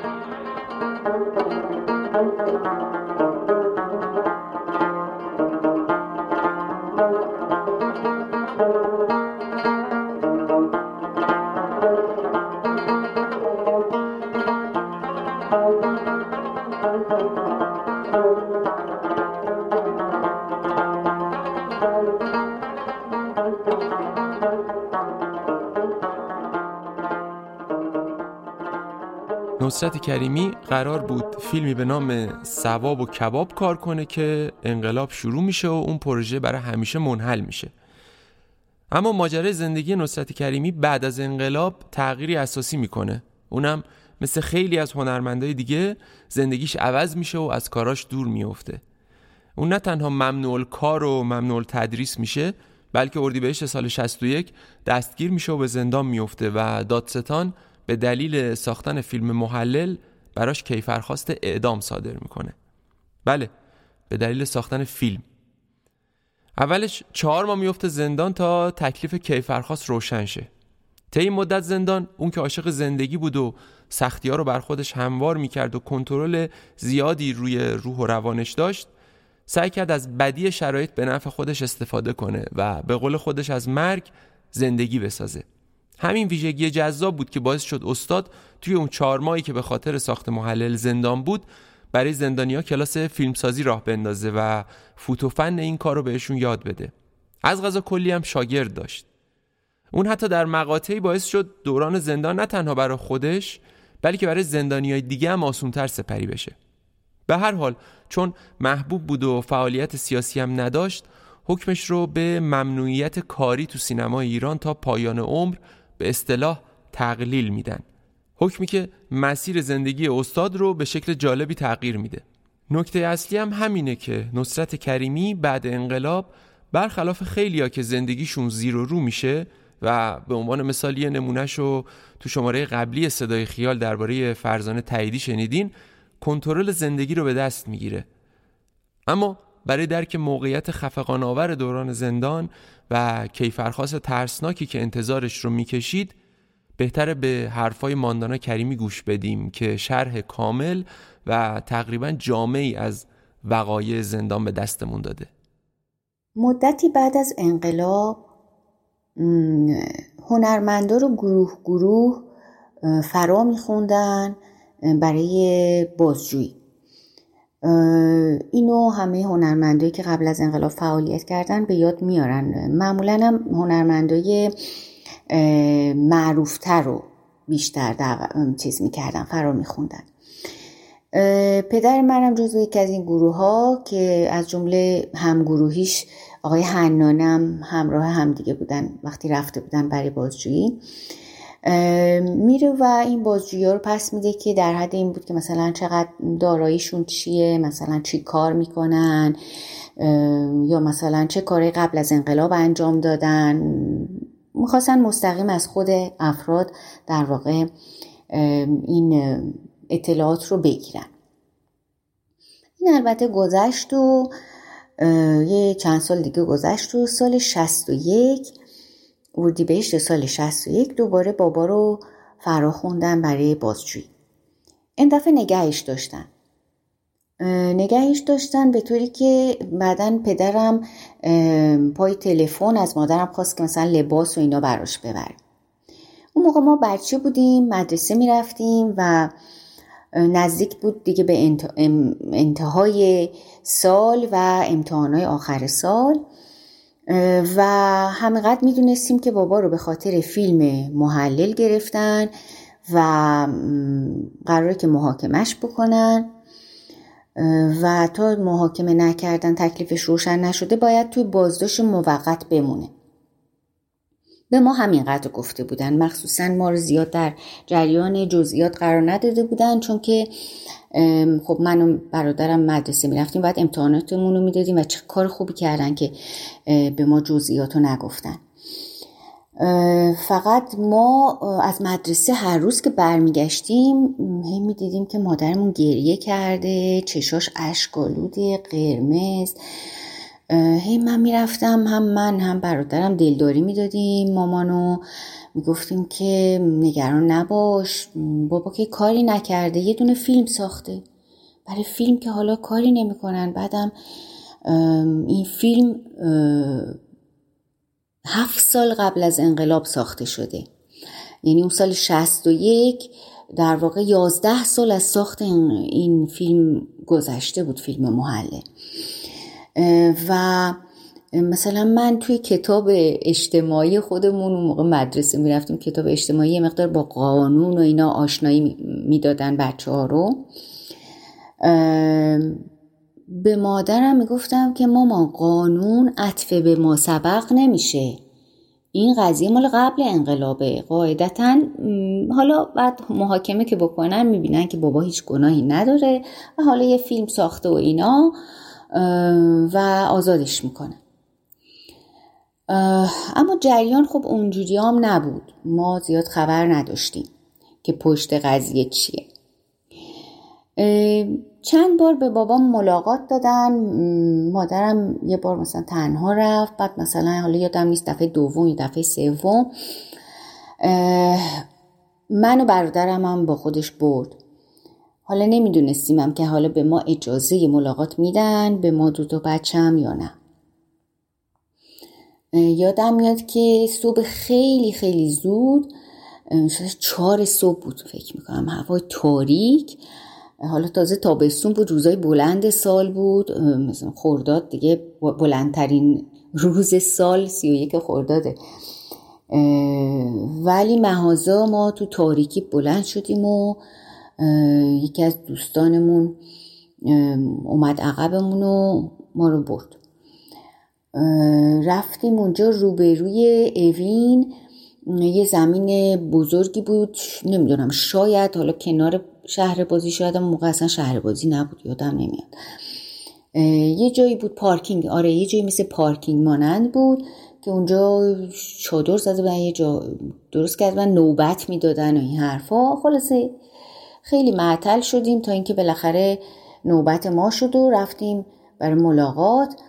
از پشت شیشه بابا اومد از اون طرف تحریشش هم در اومده بود. خب قیافش دیگه به هر حال یه جوری بودش که آدم جا می‌خورد. و تا ما رو دید شروع کرد به گریه کردن. باز من شروع کردم دلداری دادن. از اون طرف بابا گریه که از این طرف مامانم زد زیر گریه. هی این گریه کن اون گریه کن منم این وسط من و برادرم هی دلداری می‌دادیم. که گریه نکنین و چیزی نیست. خب بابا ناراحت نباش آزادت می‌کنن. چرا نگرانی؟ حرفا نگو که بعدا پدرم بر من تعریف کرد. گفتش که من اون موقع فکر می‌کردم آخرین باره که دارم شما ها رو می‌بینم. برای اینکه کیفرخواستی که برای پدرم داده بودن خیلی چنان در واقع تهمت سنگین می‌تونم بگم. چون عملا بابا فقط یه فیلم ساخته بود. ولی خب این تهمت رو زده بودن که مثلا شما چون تهیه کننده آقای میساقی بهایی بوده و اینا و شما خواستین که با چون می‌دونم مثلا در ارتباط با سهیونیسم جهانی نمی‌دونم اینا ضربه بزنید به اسلام این حرفا. البته کاملا دروغ محض بود. و با یه همچین تهمتی کیفرخواست اعدام داده بودن.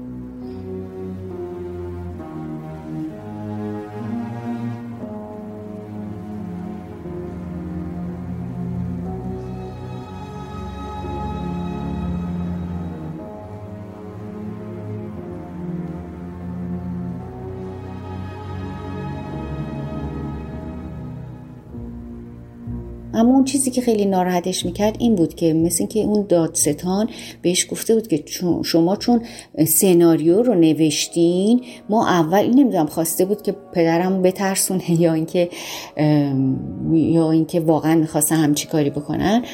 گفته بود ما اول دست تو رو قطع می‌کنیم قبل از اعدام بعد اعدامت می‌کنیم. این خیلی پدر منو ناراحت کرده بود. یعنی با مرگ هم حتی با اعدام هم کنار اومده بود. ولی از فکر اینکه دستشون می‌خوان قطع کنن خب خیلی خیلی آشفته شده بود. پدرم وکیل نداشت. خودش بعد از خودش دفاع می‌کرد. گویا که توی محاکمه ها حالا بعدا هم برای ما تعریف کرد که چطوری از خودش دفاع کرده بود اینها تونسته بود که آیت الله گیلانی که قاضی دادگاه بود اون موقع قانعش کنه که نیتش بد نبوده نیتش خیر بوده. فکر می‌کرده که مثلا محلل یه چیزیه که نادرسته برای قوانین اسلامی و الان متوجه شده که اصلا نباید که تو کاری که تخصصشو نداشته نباید دخالت می‌کرده و اشتباه کرده. و آقای آیت الله گیلانی هم قانع شده بود که پدر من آدم بدی نیست و نیتش نیت بدی نبوده. از این طرف بیرون زندان مادرم و دوستان و فامیل و دوستان خیلی داشتن تلاش می‌کردن مادرم به کمک دوستان و فامیل در واقع. که دیگه هر کاری که فکر می‌کرد که می‌تونه کمک کنه به پرونده بابا انجام می‌داد. پیش هر کسی که فکر می‌کرد که ممکنه بتونه یه کمکی بکنه رفت نمی‌دونم استشهاد تهیه کرد. از همسایه ها از هنرمندا از دوستان از فامیل. یه فامیل داشتیم آیت الله کاتوزیان که از فامیل بابا بود. اون نوشته بود که یه نامه نوشته بود که من ایشونو می‌شناسم آدم خوبی هستن از خانواده مذهبی هستن. و خلاصه تمام این چیزها رو تهیه کرده بود و برده بود. و بالاخره همه این کارها به اضافه اینکه یه کاری هم پدرم توی خود زندان انجام داد این بود که آقای میساقیه که تهیه کننده بود اینا با هم همبند بودن. و متهم درجه یک بود آقای میساقیه توی پرونده. پدرم مفصل باهاش صحبت می‌کنه و خلاصه قانعش می‌کنه که مسلمون بشه. و خب اوایش نمیپذیرفته با وجود اینکه در واقع آقای میساقی خدا رحمتشون کنه. ایشون مثلا به پدرم گفته بودن که پدرشون آیت الله باهایی ها بودن و نمی‌تونه که مثلا این کارو بکنه از نظر حیثیتی براش درست نیست. ولی پدرم به هر حال قانعش کرده بود که جونشون در خطره و باید این کارو بکنه توی طی یه مراسمی آقای آیت گیلانی قرآن هدیه میده به آقای میساقیه و مسلمون میشه و بهش میگه که تو الان از یک نوزاد پاکتری.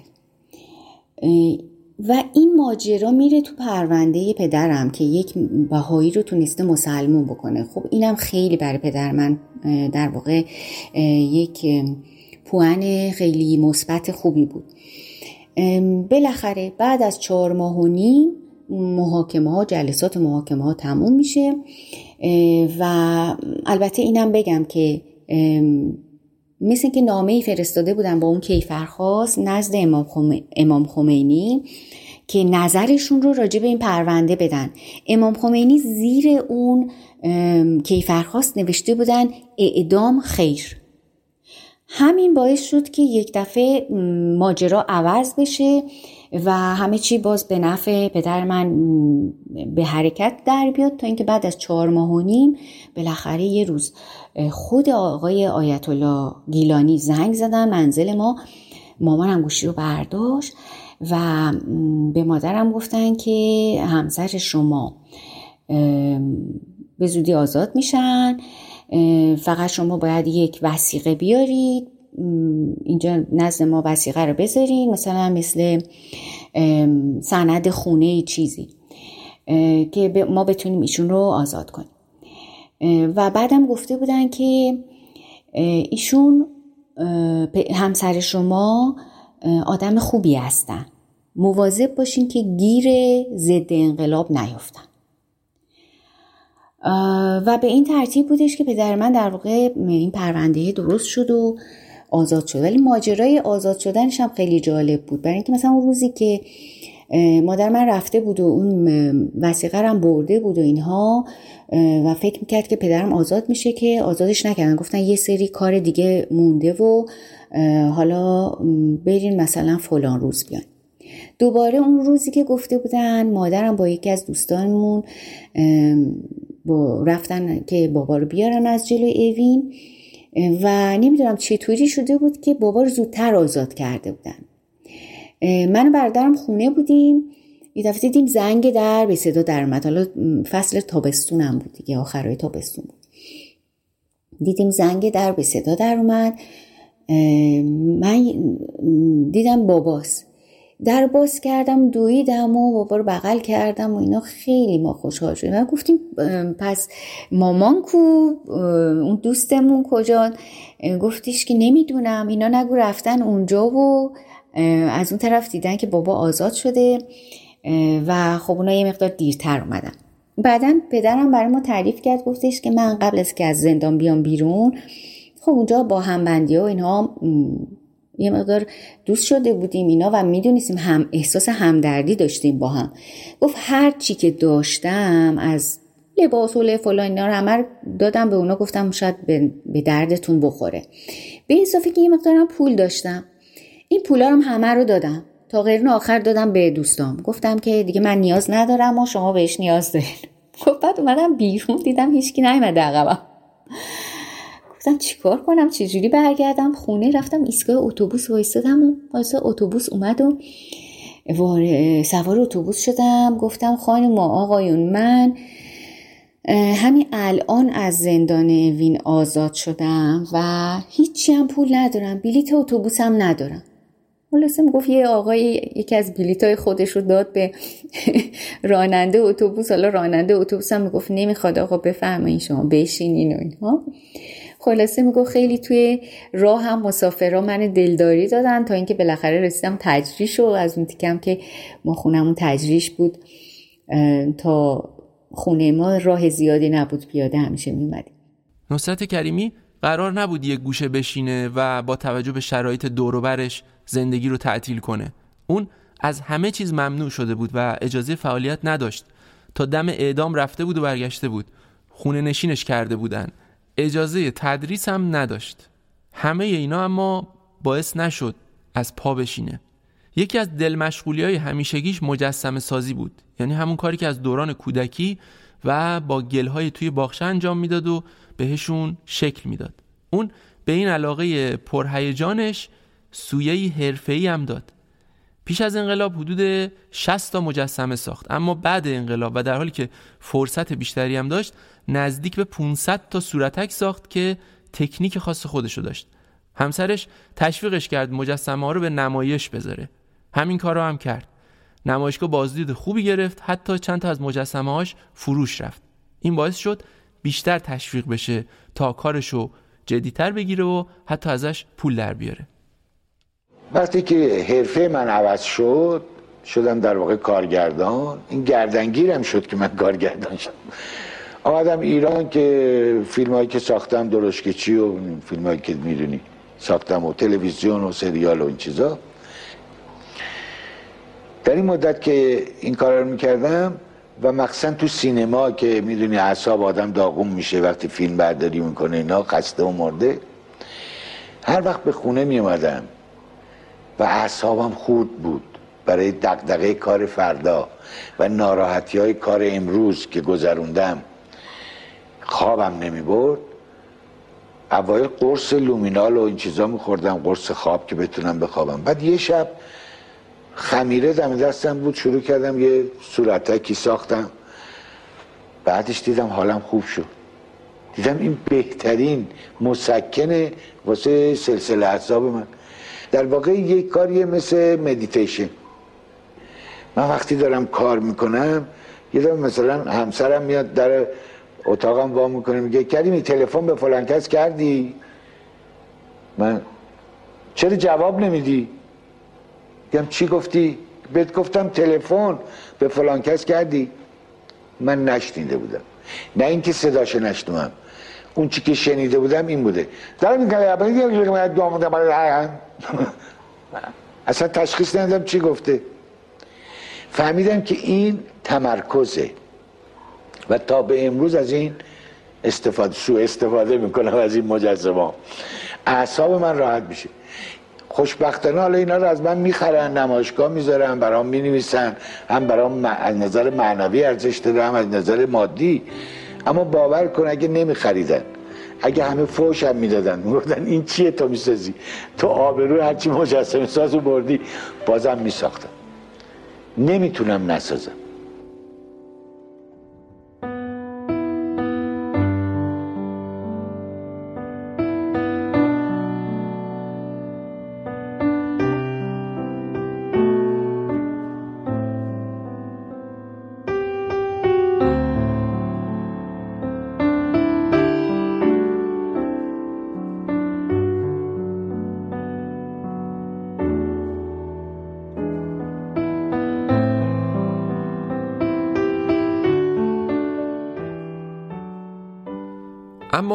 پیرمرد هنرمند فقط با ساخت مجسمه خودش رو مشغول نمی کرد. اون نمی‌تونست آروم بشینه تا شرایط براش تصمیم بگیره بلکه خودش کنترل شرایط رو به دست می گرفت و تا جایی که می‌تونست کار می‌کرد تا زندگی کرده باشه. اون که از دوران نوجوانی همیشه کار کرده بود نمی‌تونست یه گوشه بشینه تا از مرگ استقبال کنه. عاشق زندگی بود و زندگی براش مساوی بود با کار کردن. به خصوص کاری که بهش علاقه داشت. به همین دلیل توی دوران ممنوع کاری و پیری به ساخت آگهی های تبلیغی و فرهنگی یک دقیقه روی آورد. یه سری تیزرهای عروسکی بدون امضا که موضوعاتشون درباره مبارزه با آلودگی هوا یا مثلا صرفه‌جویی در آب بود. در این حال یه نمایش عروسکی به نام مهمان ناخوانده توی کانون پرورش فکری روی صحنه برد و یه انیمیشن ساخت به نام همبازی. که چون اسمش ممنوع بود توی تیتراژش نوشتن کارگردانی گروهی. اما گویا در نهایت انیماتور اون انیمیشن کار رو به نام خودش ثبت کرد. یه نکته هم باید درباره narration هایی که نصرت کریمی طی سالهای فعالیتش در فیلم ها و مستندهای مختلف گفته بگم. اون که در ایتالیا به شکل حرفه‌ای کار دوبله رو پی گرفته بود علاوه بر این که در تمام فیلم ها و سریال ها البته به جز دایجان ناپلون که دلیلش رو گفتم جای خودش حرف زد بلکه برای چند مستند نریشن هم گفت. از معروفترین کارهاش اون شب که بارون اومد ساخته کامران شیردله. عطف به دستور آن اداره مبنی بر تهیه فیلمی از حماسه روستازاده گرگانی احتراما تصدیق می‌دهد. هیئت اعزامی در ابتدای مأموریت خود از محل سکونت کودک حماسه ساز مورد نظر بازدید به عمل آورد. لکن نامبرده با توجه به مراتب فداکاری خود پدر از کار افتاده خیش را برای معاینه و احیانا معالجه به شهر گرگان برده بود. لذا هیئت اعزامی فرصت را غنیمت شمرده با توجه به ضوابط مردم شناسی و فرهنگ عامه گزارشی از وضع زندگی اهالی و خلق و خوی آنان تهیه کرد. بعد از انقلاب هم برای مستندی مثل تهران انار ندارد ساخته مسعود بخشی نریشن گفت. البته دو تا از مستندای دامادش مهرداد اسکویی رو هم با صدای خودش تزیین کرد. ساووچی و لعله که متاسفانه این مستندها در دسترس نیستن. حالا که به اینجا رسیدیم بهتر روایت های آقای مهرداد اسکویی رو بشنویم. مهرداد اسکویی مستندساز تاثیرگذار ایران داماد نصرت کریمی و همسر خانم ماندانا کریمیه. روایت های مهرداد اسکویی از سالهای زندگی کنار نصرت کریمی بسیار جذابه و شنیدنی. آشنایی من با نصرت کریمی یا به قول خودمون بابا نصرت از اوایل دهه هفتاد شکل گرفت وقتی که من دانشجو بودم در دانشکده سینما تئاتر و یک سمیناری برگزار می کردیم به نام سمینار سینمای پس از انقلاب که من در اون هم جزو برگزار کننده ها بودم و هم مجری برنامه بودم. اونجا آقای کریمی و دخترشون ماندانا کریمی حضور داشتن و بعدها من بیشتر آشنا شدم با ماندانا و وارد خانواده آقای کریمی شدیم و ازدواج کردم و نصرت کریمی برای من دیگه یک هنرمند خلاق چند وچی فقط نبود. نصرت کریمی پدرم شد و معلمم و راهنما و مشاورم در زندگی. در سال 1375 که به ماندانا ازدواج کردم بابا نصرت گفت که شما دیگه لازم نیست که یه جای دیگه برید. ما خونمون اینجا خیلی بزرگه و شما برگردید از خونه که داری بیا اینجا. و خونه که من توش بودم و اجاره کرده بودم و پس دادم و با پولی که بود و ماندانام داشت یه زمین با هم خریدیم در شمال که هنوزم هست. و گفتیم بعد ها می‌تونه یه کوچولو برای زندگی آیندهتون یه سرمایه گذاری خوب بشه.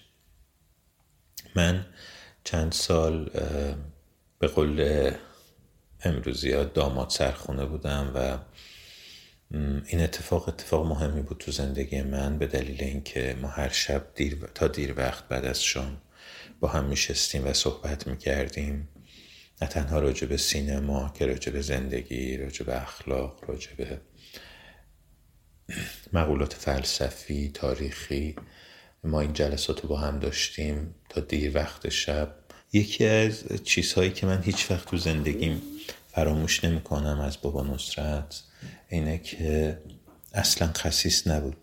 تو دادن اطلاعات و همه اون چیزهایی که یاد می‌گیره و همه اون چیزهایی که تجربه می‌کنه به دیگران. هیچ گونه خصتی نداشت هیچ گونه. نمی‌گفت که اینها رو من با سختی به دست آوردم پس به کسی ندم و فوت کوزگری و یا فوت آخر کوزگری رو برای خودم نگه دارم. موقعی که می‌خواستم فیلم خانه مادریم و مردابو بسازم خیلی دوست داشتم که با یه تهیه کننده کار کنم. اون موقع جناب محمد رضا سرهنگی داشت یه مجموعه می ساخت به نام کودکان سرزمین ایران و من خیلی دوست داشتم که یکی از کارگردانایی باشم که تو مجموعه فیلم می سازه و حتی طرحهایی هم داشتم ارائه کردم. پنجاه و دو قسمت داشتن کار می‌کردن که جوانهایی هم بودن که انتخاب شدن و کار کردن ولی من متاسفانه جز اونها نبودم. یه مقدار غمگین شده بودم و اونجا بود که بابا نصرت با من صحبت کرد گفت که تو برو و فیلم هایی که می‌خوای بسازی و خودت تهیه کن. منتظر کسی نمون. گفتم من که هیچ پولی ندارم بابا نصرت. گفت که اصلا مهم نیست. پول می‌خوای اگه به خودت اعتماد داری من می‌تونم از کسی برات قرض بگیرم. تو فیلم تو می‌سازی بعد که وقتی فروختی یا جای ارائه کردی می‌تونی پول اونو پس بدی. من یک دوستی دارم که کارآفرینه و فکر کنم ازش بخوام رو ما زمین نمیدازم از یکی از دوستاش به نام محمد راشد مرندی که من به او هم تا آخر عمرم خیلی مدیون هستم و اسم این دو نفر همیشه تو تیتراژ فیلم هم هست. به او گفت و او هم یه مبلغی به من به عنوان قرض داد. که و گفت که هیچ وقت عجله نداری که برگرده این مبلغ. و من فیلم ساختم. فیلم با موفقیت غیر منتظره روبرو شد که من تونستم اون مبلغ رو برگردونم و سرم بالا نگه دارم و به عنوان یه جوون خیلی کردیت خاصی تو فیلمسازی به اون شکل نداشت بتونم راه فیلمسازیمو ادامه بدم. یه روز به من گفت که مهداد حال داری بریم یه جایی؟ گفتم آره. تو ماشین یه پیکان داشت. یه پیکان روشن که قدیمی هم بود. و می‌گفت که من تا این کار می‌کنه دلیلی نمی‌بینم ماشینم عوض کنم. همینطور که راجع به لباس این حرفا می‌زد. گفت لباس برای اینکه آدم گرم کنه و محافظت کنه. و اگه لباس کار می‌کنه تا اونجایی که کار می‌کنه باید بپوشیش. اصلا دلیلی نداره ای لباس لباس لباس عوض کن. تو ماشین به من گفت که ما امروز میریم خونه یکی از فامیلام. اولین کسی بود که دست منو گرفت و برد سینما و اون موقع مترجم همزمان فیلم ها بود. یه آقای قد بلند بود بسیار آراسته که مریض شده بود. ما رفتیم خونه خونه اونها و کلی میوه و گوشت و وسایل مختلف خریده بود بابا نصرت و براشون برد و کلی با مهربونی با اون زن و شوهر صحبت کرد و خاطرهای خیلی زیادیه که وقتی کودک خردسالی بود و این مرد اونو با خودش می برد توی سینما و یک صندلی اون جلو براش میذاش و نصرت کریمی می‌گفت اون سن من با اون سن کم مسهور نماها و صداها و قصه هایی که روی پرده می‌دیدم می‌شدم و اصلا باورم نمی‌شد. دائم خاطرات رو تکرار می‌کرد و اون پیرمرد هم میخندید. دستش رو نوازش می‌کرد نصرت کریمی سرش رو نوازش می‌کرد. سرش رو بوسید و گفت من قدری مرد رو دوست دارم. که هیچ وقت تو زندگی محبتش رو فراموش نمیکن رفت توی آشپزخونه یه دست پول گذاشت توی آشپزخونه و خانم خونه که خانم مسنی بود دید گفت نکن این کار رو نصرت خان. گفت بابا چیزی نیست. انقدر همسرت به من خوبی کرده که ای کاش بیشتر از دستم برمی آمد انجام میده از من خواست که هیچی به کسی نگم. و من تا امروز هیچی به کسی نگفتم.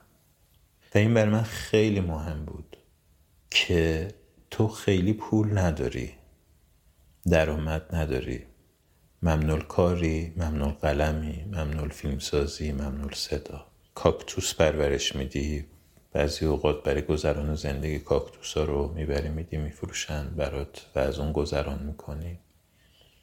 اون شرایط میری و کمک می‌کنی به خانواده اینجوری.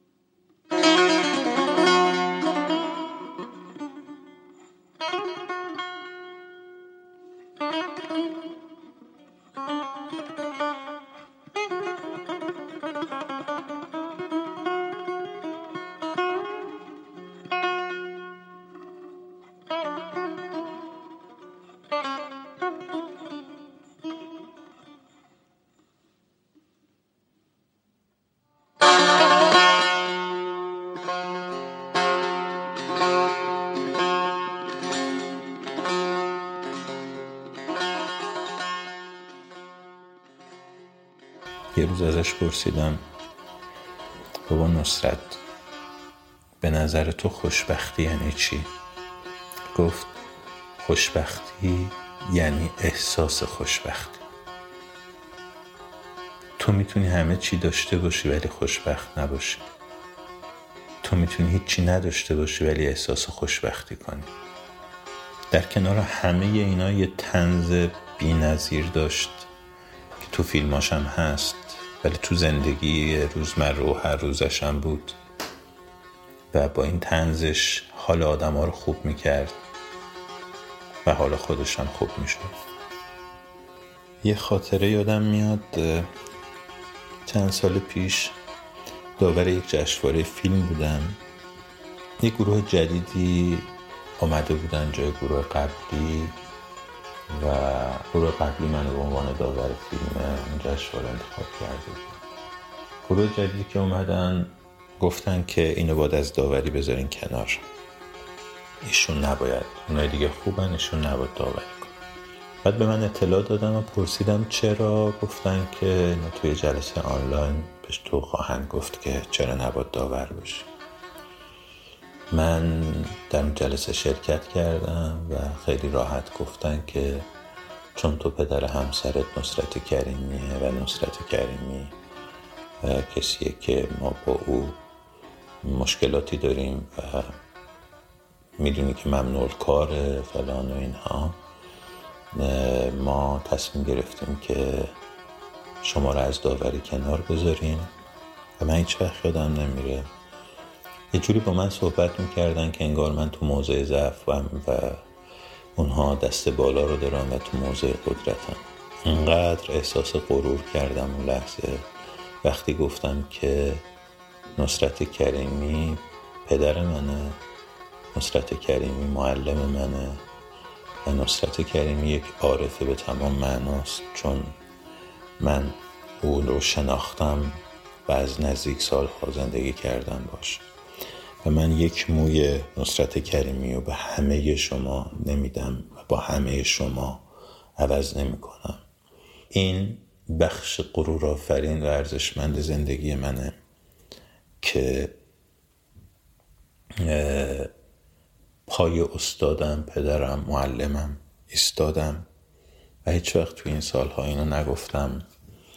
ولی امروز که اون نیست می‌تونم این راحت تر بگم که بابا نصرت به خاطر همه چیزهایی که به من دادی به عنوان یک انسان و بعد به عنوان یک فیلم ساز ازت متشکرم. و چه خوشبختم من که تونستم از 1375 مثل ماندانا که بهت نزدیک بود دخترت انقدر بهت نزدیک باشم و انقدر لذت ببرم از هم صحبتیت از مجالست باهات اصلا از نگاه کردن بهت. از اینکه ببینم جهان ذهنی چجوری شکل گرفته. از اینکه ببینم چجوری به آدم ها نگاه می‌کنی و چجوری به آدم ها فکر می‌کنی.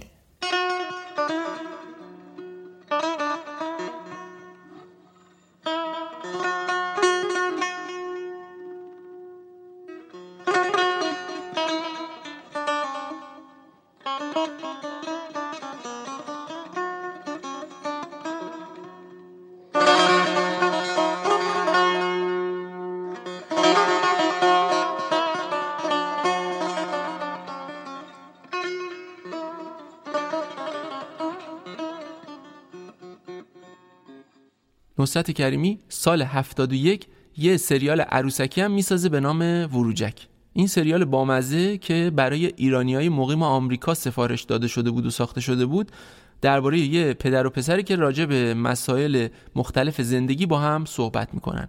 صدای پدر رو خود استاد می‌گفت و صدای پسر رو دختر استاد یعنی ماندانا کریمی. استاد کریمی با این مجموعه نشون داد که چه دیالوگ نویس قهاریه و چطور می‌تونه مفاهیم پیچیده زندگی رو به قشنگترین و شیرینترین شکل ممکن برای بزرگ و کوچیک به تصویر بکشه و روشن کنه.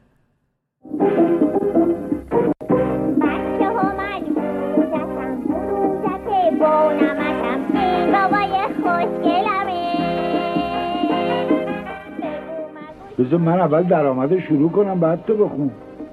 نمیشه من درآمد شروع کنم بعد شما بزنی نه. هر کاری یه رسمی داره.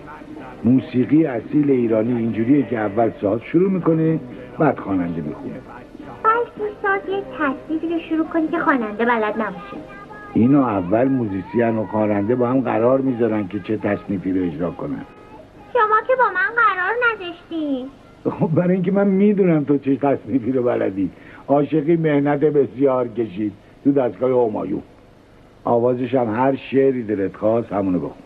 این یه پدر و پسر می‌دونید در ایران یکی از معضلات اجتماعی ما ارتباط بین دو نسله که همدیگر رو نمی‌فهمن. کاملا من با این چیز سریال می‌خواستم یه خود الگویی بدم که نسل گذشته با نسل آینده اصلا چگونه باید با هم ارتباط برقرار کنن. اگر من پنجاه سالمه به عنوان پدر یا پدر بزرگ با نوم صحبت می‌کنم او تجربه نداره ولی فکر نکنم که اون یه آدمی است که به حرفش نباید گوش کنن. بزرگترها به حرف بچه ها باید گوش کنن راهنماییشون کنن و اجازه بدن که بچه ها هم در زندگی اظهار نظر بکنن. حتی اجازه بدن گاهی مچگیری بکنن. چون بچه ها تجربه ندارن. اینه می‌دونیم. سوادم ندارن. اما احمق نیستن. گاهی خیلی هم باهوشترن. برای اینکه ما بزرگتران چون گرفتار چارچوب هایی هستیم چارچوب های چیز قانونی چارچوب های مذهبی چارچوب های اخلاقی. این چارچوب ها موجب میشه که ما وقایع دورور خودمون رو بر طبق این چارچوب ها ببینیم. ولی کودکی که این چارچوب ها رو نداره انگ حقیقت رو می‌بینه. و چه بسا او زودتر حقیقت رو تشخیص میده تا ما بزرگترها آقای مازیار کریمی یکی از سه فرزند استاد کریمی نسبت به خواهرش ماندانا و البته نسبت به برادر بزرگترش بابک کمتر شناخته شده است چون کمتر حرف می‌زنه. ضمن اینکه سالهاست ایران زندگی نمی‌کنه و اینم عامل دیگه ایه که کسی با ایشون آشنایی نداشته باشه. اما برای این شماره آقای مازیار کریمی در نهایت میان جلوی پرده تا چند تصویر جذاب و به یاد موندنی از پدرشون رو برامون نقل کنه.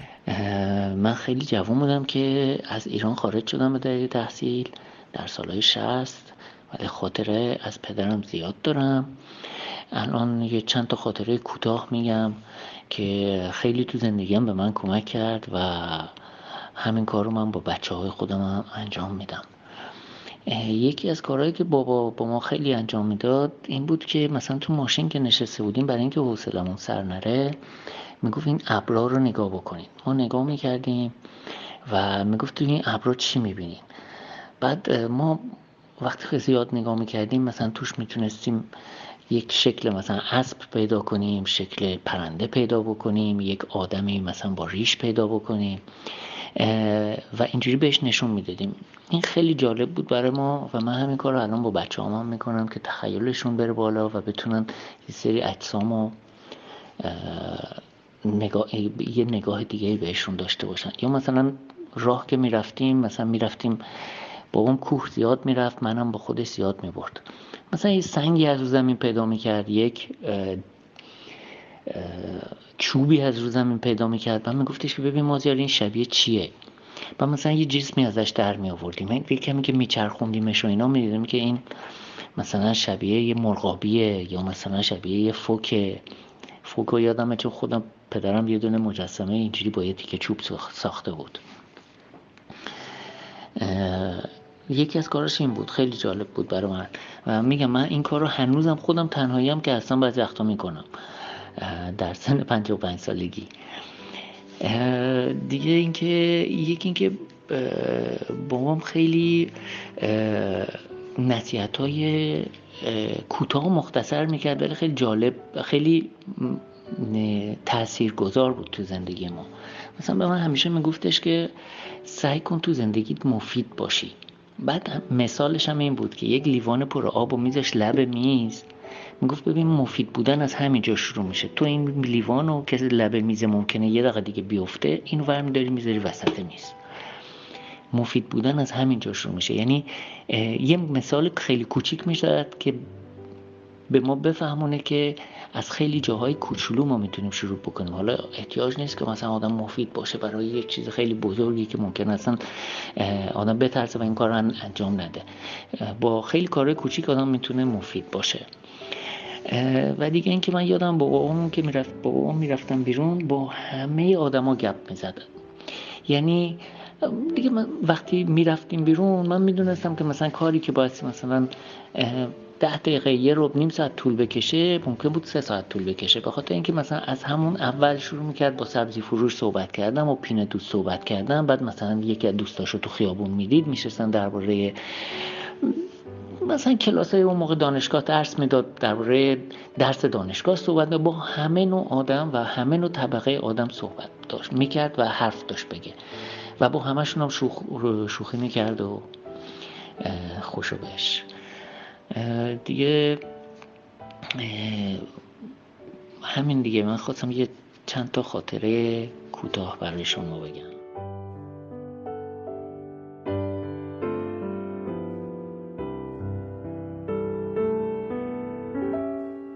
عشق زندگی کردم. هر کاری که کردم هر فیلمی که ساختم هر اقدامی که کردم اون نقطه دید اصلیم عشق بوده. مثل بچه ها بچه ها چگونه بازی می‌کنن؟ با عشق بازی می‌کنن با عقل که بازی نمی‌کنن که. بچه ها از هر طبقه اجتماعی که باشن شادن میخندن زندگی می‌کنن. برای اینکه هنوز براشون باید و نبایدی وجود نداره. با احساسشون زندگی می‌کنن. یه مقاله خوندم تقریبا چل سال پیش توی مجله سینمایی که ایزینشتین نوشته بود راجع به چارلی چاپلی یعنی یه نابغه درباره یه نابغه دیگه مقاله نوشته بود.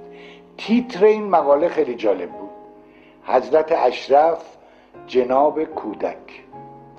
و توضیح داده بود که اون چیزی که ما نمی‌تونیم از چاپلین تقلید بکنیم کسی نمی‌تونه تقلید بکنه اینه که او با دید کودک به زندگی نگاه می‌کنه.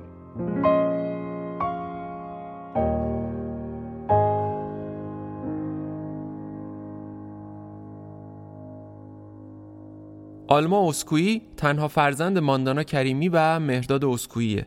یکی از چهار تا نوه استاد کریمی که بیشتر از بقیه نوه ها که خارج از کشور هستن با پدر بزرگ دمخور بود. آلما تا سه سال و نیمگی با پدر بزرگش توی یه خونه زندگی می‌کرد و این موضوع موجب شد پیوستگیش با نصرت کریمی بیش از باقی نوه ها باشه. آلما برای اینکه از پدر بزرگش حرف بزنه و خاطره های شیرین پیرمرد رو مرور کنه فقط نیاز به یه تلنگر کوچیک داشت. خب ما فاصله سنیمون خیلی زیاد بود هفتاد و سه سال. اما این باعث نشد که با هم خاطره نسازیم. بابا نصرت به من اول از همه چیز شمردن رو یاد داد. من وقتی که کوچیک بودم همیشه دست منو می‌گرفت و وقتی که از پله ها می‌خواستیم بریم بالا یا بیایم پایین با من میشمرد. یک دو سه. و از پله ها می‌رفتیم بالا چون توی خونه زندگی می‌کردیم که چند طبقه بود خب این تمرینی بود که خیلی زیاد می‌کردیم. و فکر می‌کنم که این یکی از خاطرات خیلی بزرگیه که همیشه یادم میاد و خودم هم این کار رو خیلی زیاد با بچه های اطرافم انجام میدم از اون موقع به یاد بابا نصرت. بابا نصرت یک پیکان آبی داشت که اون موقع ما خانواده خودمون ماشین نداشتیم و وقتی می‌خواستیم جایی بریم با پدر بزرگ و مادر بزرگم می‌رفتیم و یادمه که همیشه هر وقت کسی دستش رو دراز می‌کرد و می‌خواست که از یه جای به جای دیگه بره و نیاز به ماشین داشت توی خیابون بابا نصرت سوارش می‌کرد و این همیشه خیلی برای من جالب بود. و توی ماشین سر صحبت رو باز می‌کرد صحبت می‌کردن و وقتی که می‌رسیدم به اون جایی که می‌خواستن آدما پیادهشون می‌کرد. و برای من اون پیکان آبی همیشه ماشین مورد علاقه مونده. یعنی از همون بچگی می‌گفتم من عاشق پیکانم و هنوز هم عاشق پیکانم ولی فکر می‌کنم که بیشتر از که عاشق پیکان باشم عاشق اون پیکانی هستم که مال بابا نصرت بود و عاشق بابا نصرت هستم و به خاطر اینه که انقدر پیکان دوست دارم.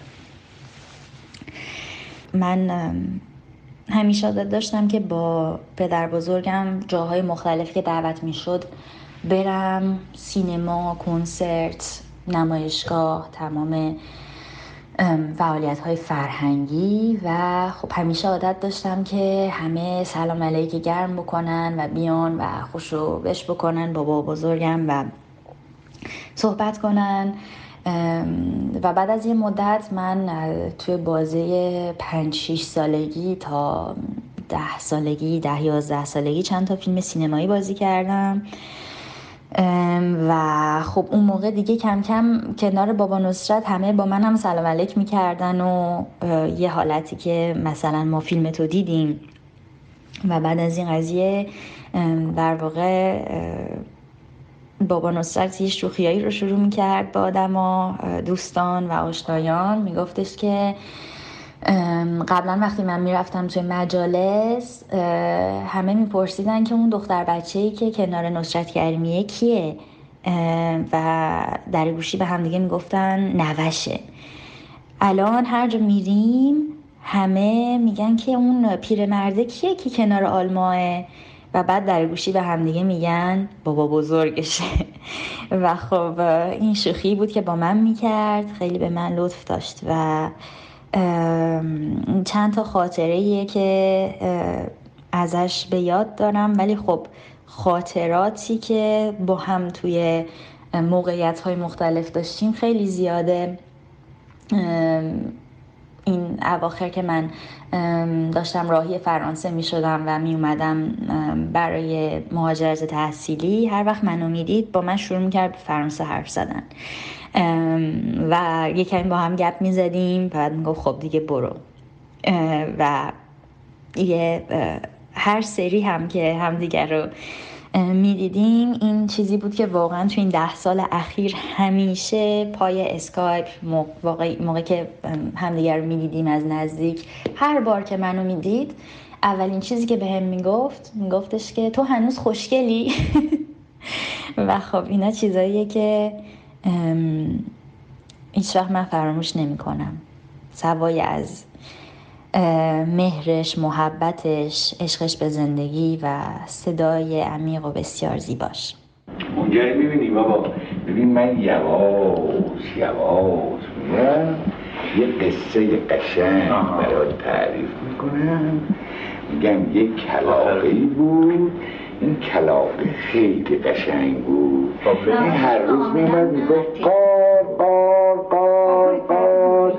سفره قلم کار کار این باباه میگفتش که این کلاقه که یه دونه مامان داشت اسم مامانش ماندانا بود این کلاقه یه بابا اندازشش مهداد بود هر دوشون رو درخت چنار یه لونه گذاشته بودن بعد تو یه دفعه از پوست تخم مرغ اومدی بیرون. قار قار قار قار قار قار. پر دادی از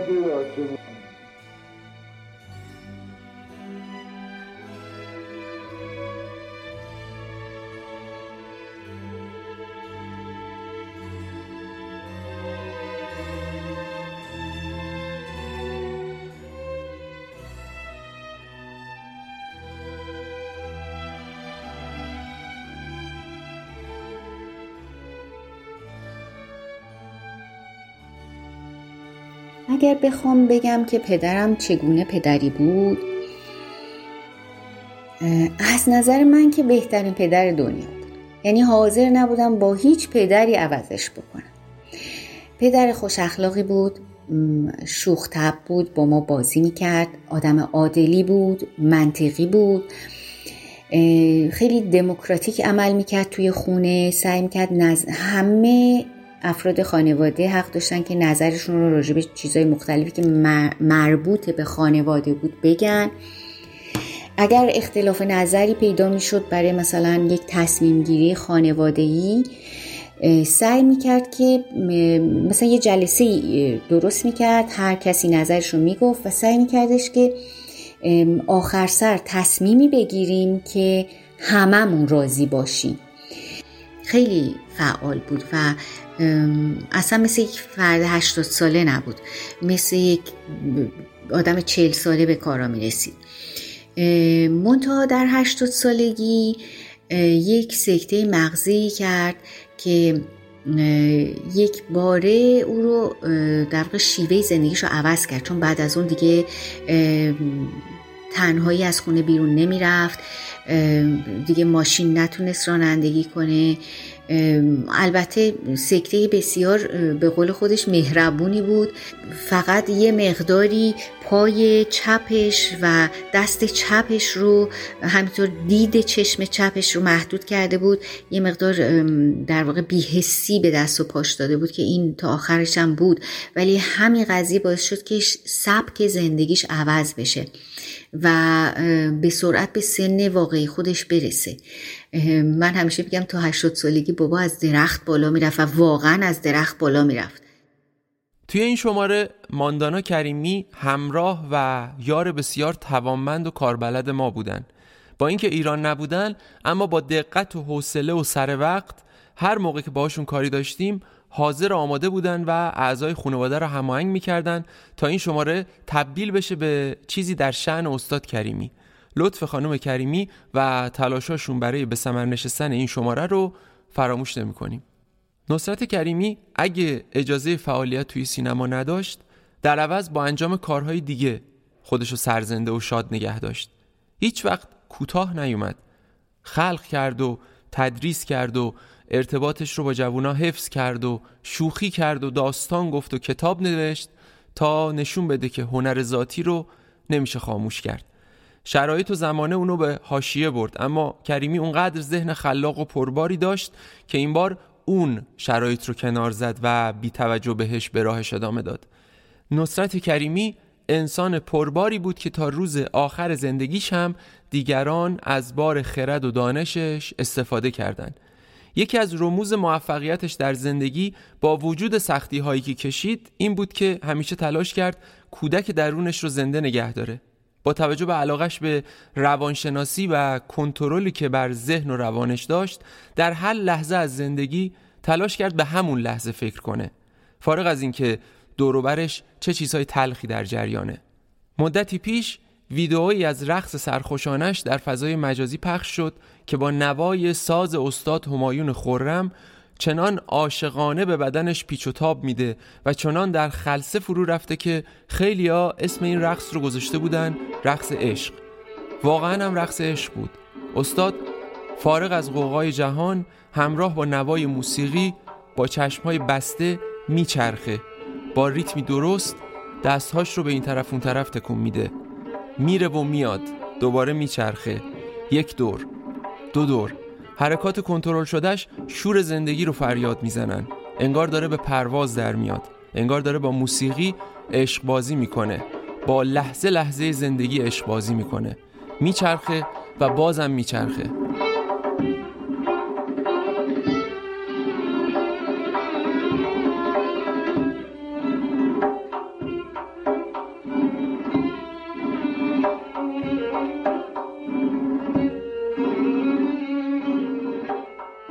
سیزده آذر 1398 روز مرگ نصرت کریمی در 94 سالگی بود. البته نه روز مرگ نبود همچنان روز زندگیش بود. البته که خودش خیلی راحت درباره مرگ حرف می‌زد و مثل هر انسان منطقی دیگه می‌دونست یه روزی در این جهان نخواهد بود. اما اقراق نیست اگه بگم با وجود این همه شاگردی که آموزش داد این همه عروسکی که بهشون جون داد این همه شخصیتی که بازیشون کرد این همه صورتکی که ساخت و بهشون روح دمید و حالت داد و این همه گل و گیاهی که پرورش داد نصرت کریمی در واقع هیچ وقت از دنیا نرفت و نمیره. اون هست. اثرات مثبتش هم تو این دنیا وجود داره. با ماست. نصرت کریمی آدم مهمی تو هنر این سرزمین بود که کسی نتونست به بندش بکشه. چون خردمند و پربار بود. یادش گرامی. پدرم در مورد مرگ عقیده داشت که مرگ در واقع یه نقطه است توی زندگی. تا وقتی ما زنده ایم مرگ نیست. و وقتی که مردیم دیگه خودمون نیستیم. بنابراین در یک نقطه زندگی و مرگ با هم تلاقی پیدا می‌کنن و فقط اون یک نقطه است که ممکنه خیلی دردناک باشه. برای همین آرزوش این بود که در خواب فوت کنه. و همینطور هم شد. روز دوازده آذر وقتی که خواب بود از این دنیا رفت. دور کره زمین قطاری دائما در حال حرکت به نام قطار زندگی. هر کسی در یه ایستگاه سوار این قطار میشه. خب لاجرم در یه ایستگاه باید پیاده بشه. مهم این است که در مدتی که سوار این قطار هست لحظاتش بهش خوش بگذره. قرضم از خوشگذرونی عرق خوری تریاک کشی و این حرفا نیست خوشگذرونی یعنی لحظات خوش بدون غم و غصه بدون استرس بدون تپش قلب بدون ناراحتی. یک. دوم اینکه با مسافرین قطار روابط حسنه داشته باشه روابط انسانی پاک خوب.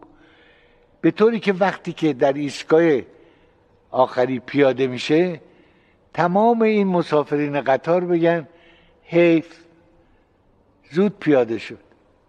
جاش می نماد جاش خالیه. کاش الان اینجا بود. خاطرش رو هیچ وقت فراموش نمی کنیم ازش به نیکی یاد کنن. در اثر رفتار و اعمال و گفتار خودش هست. بعضی هم مثلا وقتی که پیاده میشن تمام مسافرین قطار میگن چه خوب شد زودتر شهرش کن ازش خلاص شدیم از شرش راحت شدیم. در واقع اونی که میگن از شرش خلاص شدیم اون در واقع باز خودش جهنم ساخته یه عمر. اونی که میگن جاش مینماد حیف که زود پیاده شد اون برای خودش بهشت ساخته. من فکر می‌کنم الان اگه دو مرتبه برگردم سر ایستگاهی که قرار بود سوار شم کجا می‌خوام پیاده بشم و چه راهی رو می‌خوام برم همین راهی که رفتم میپسندم.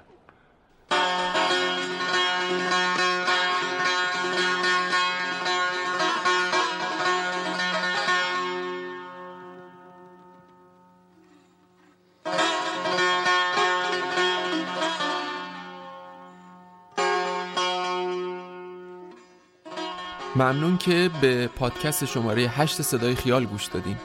نظراتتون رو مثل همیشه برامون بفرستین و با ما در ارتباط باشین چون باعث میشه صدامون بهتر به گوش شما برسه. اگه دوست داشتین می‌تونین از ما حمایت هم بکنین. چه شکلی؟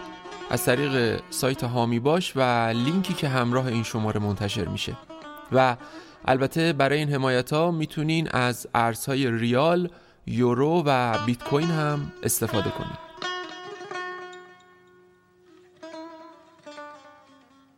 مدیر پروژه شاهین شجری کهن نویسنده و سردبیر دامون غنبرزاده دبیر اجرایی بهناز اقبال صدابرداری و تدوین احسان آبدی استودیو رود موسیقی تیتراژ علی زاره آرشیو غزل گلمکانی.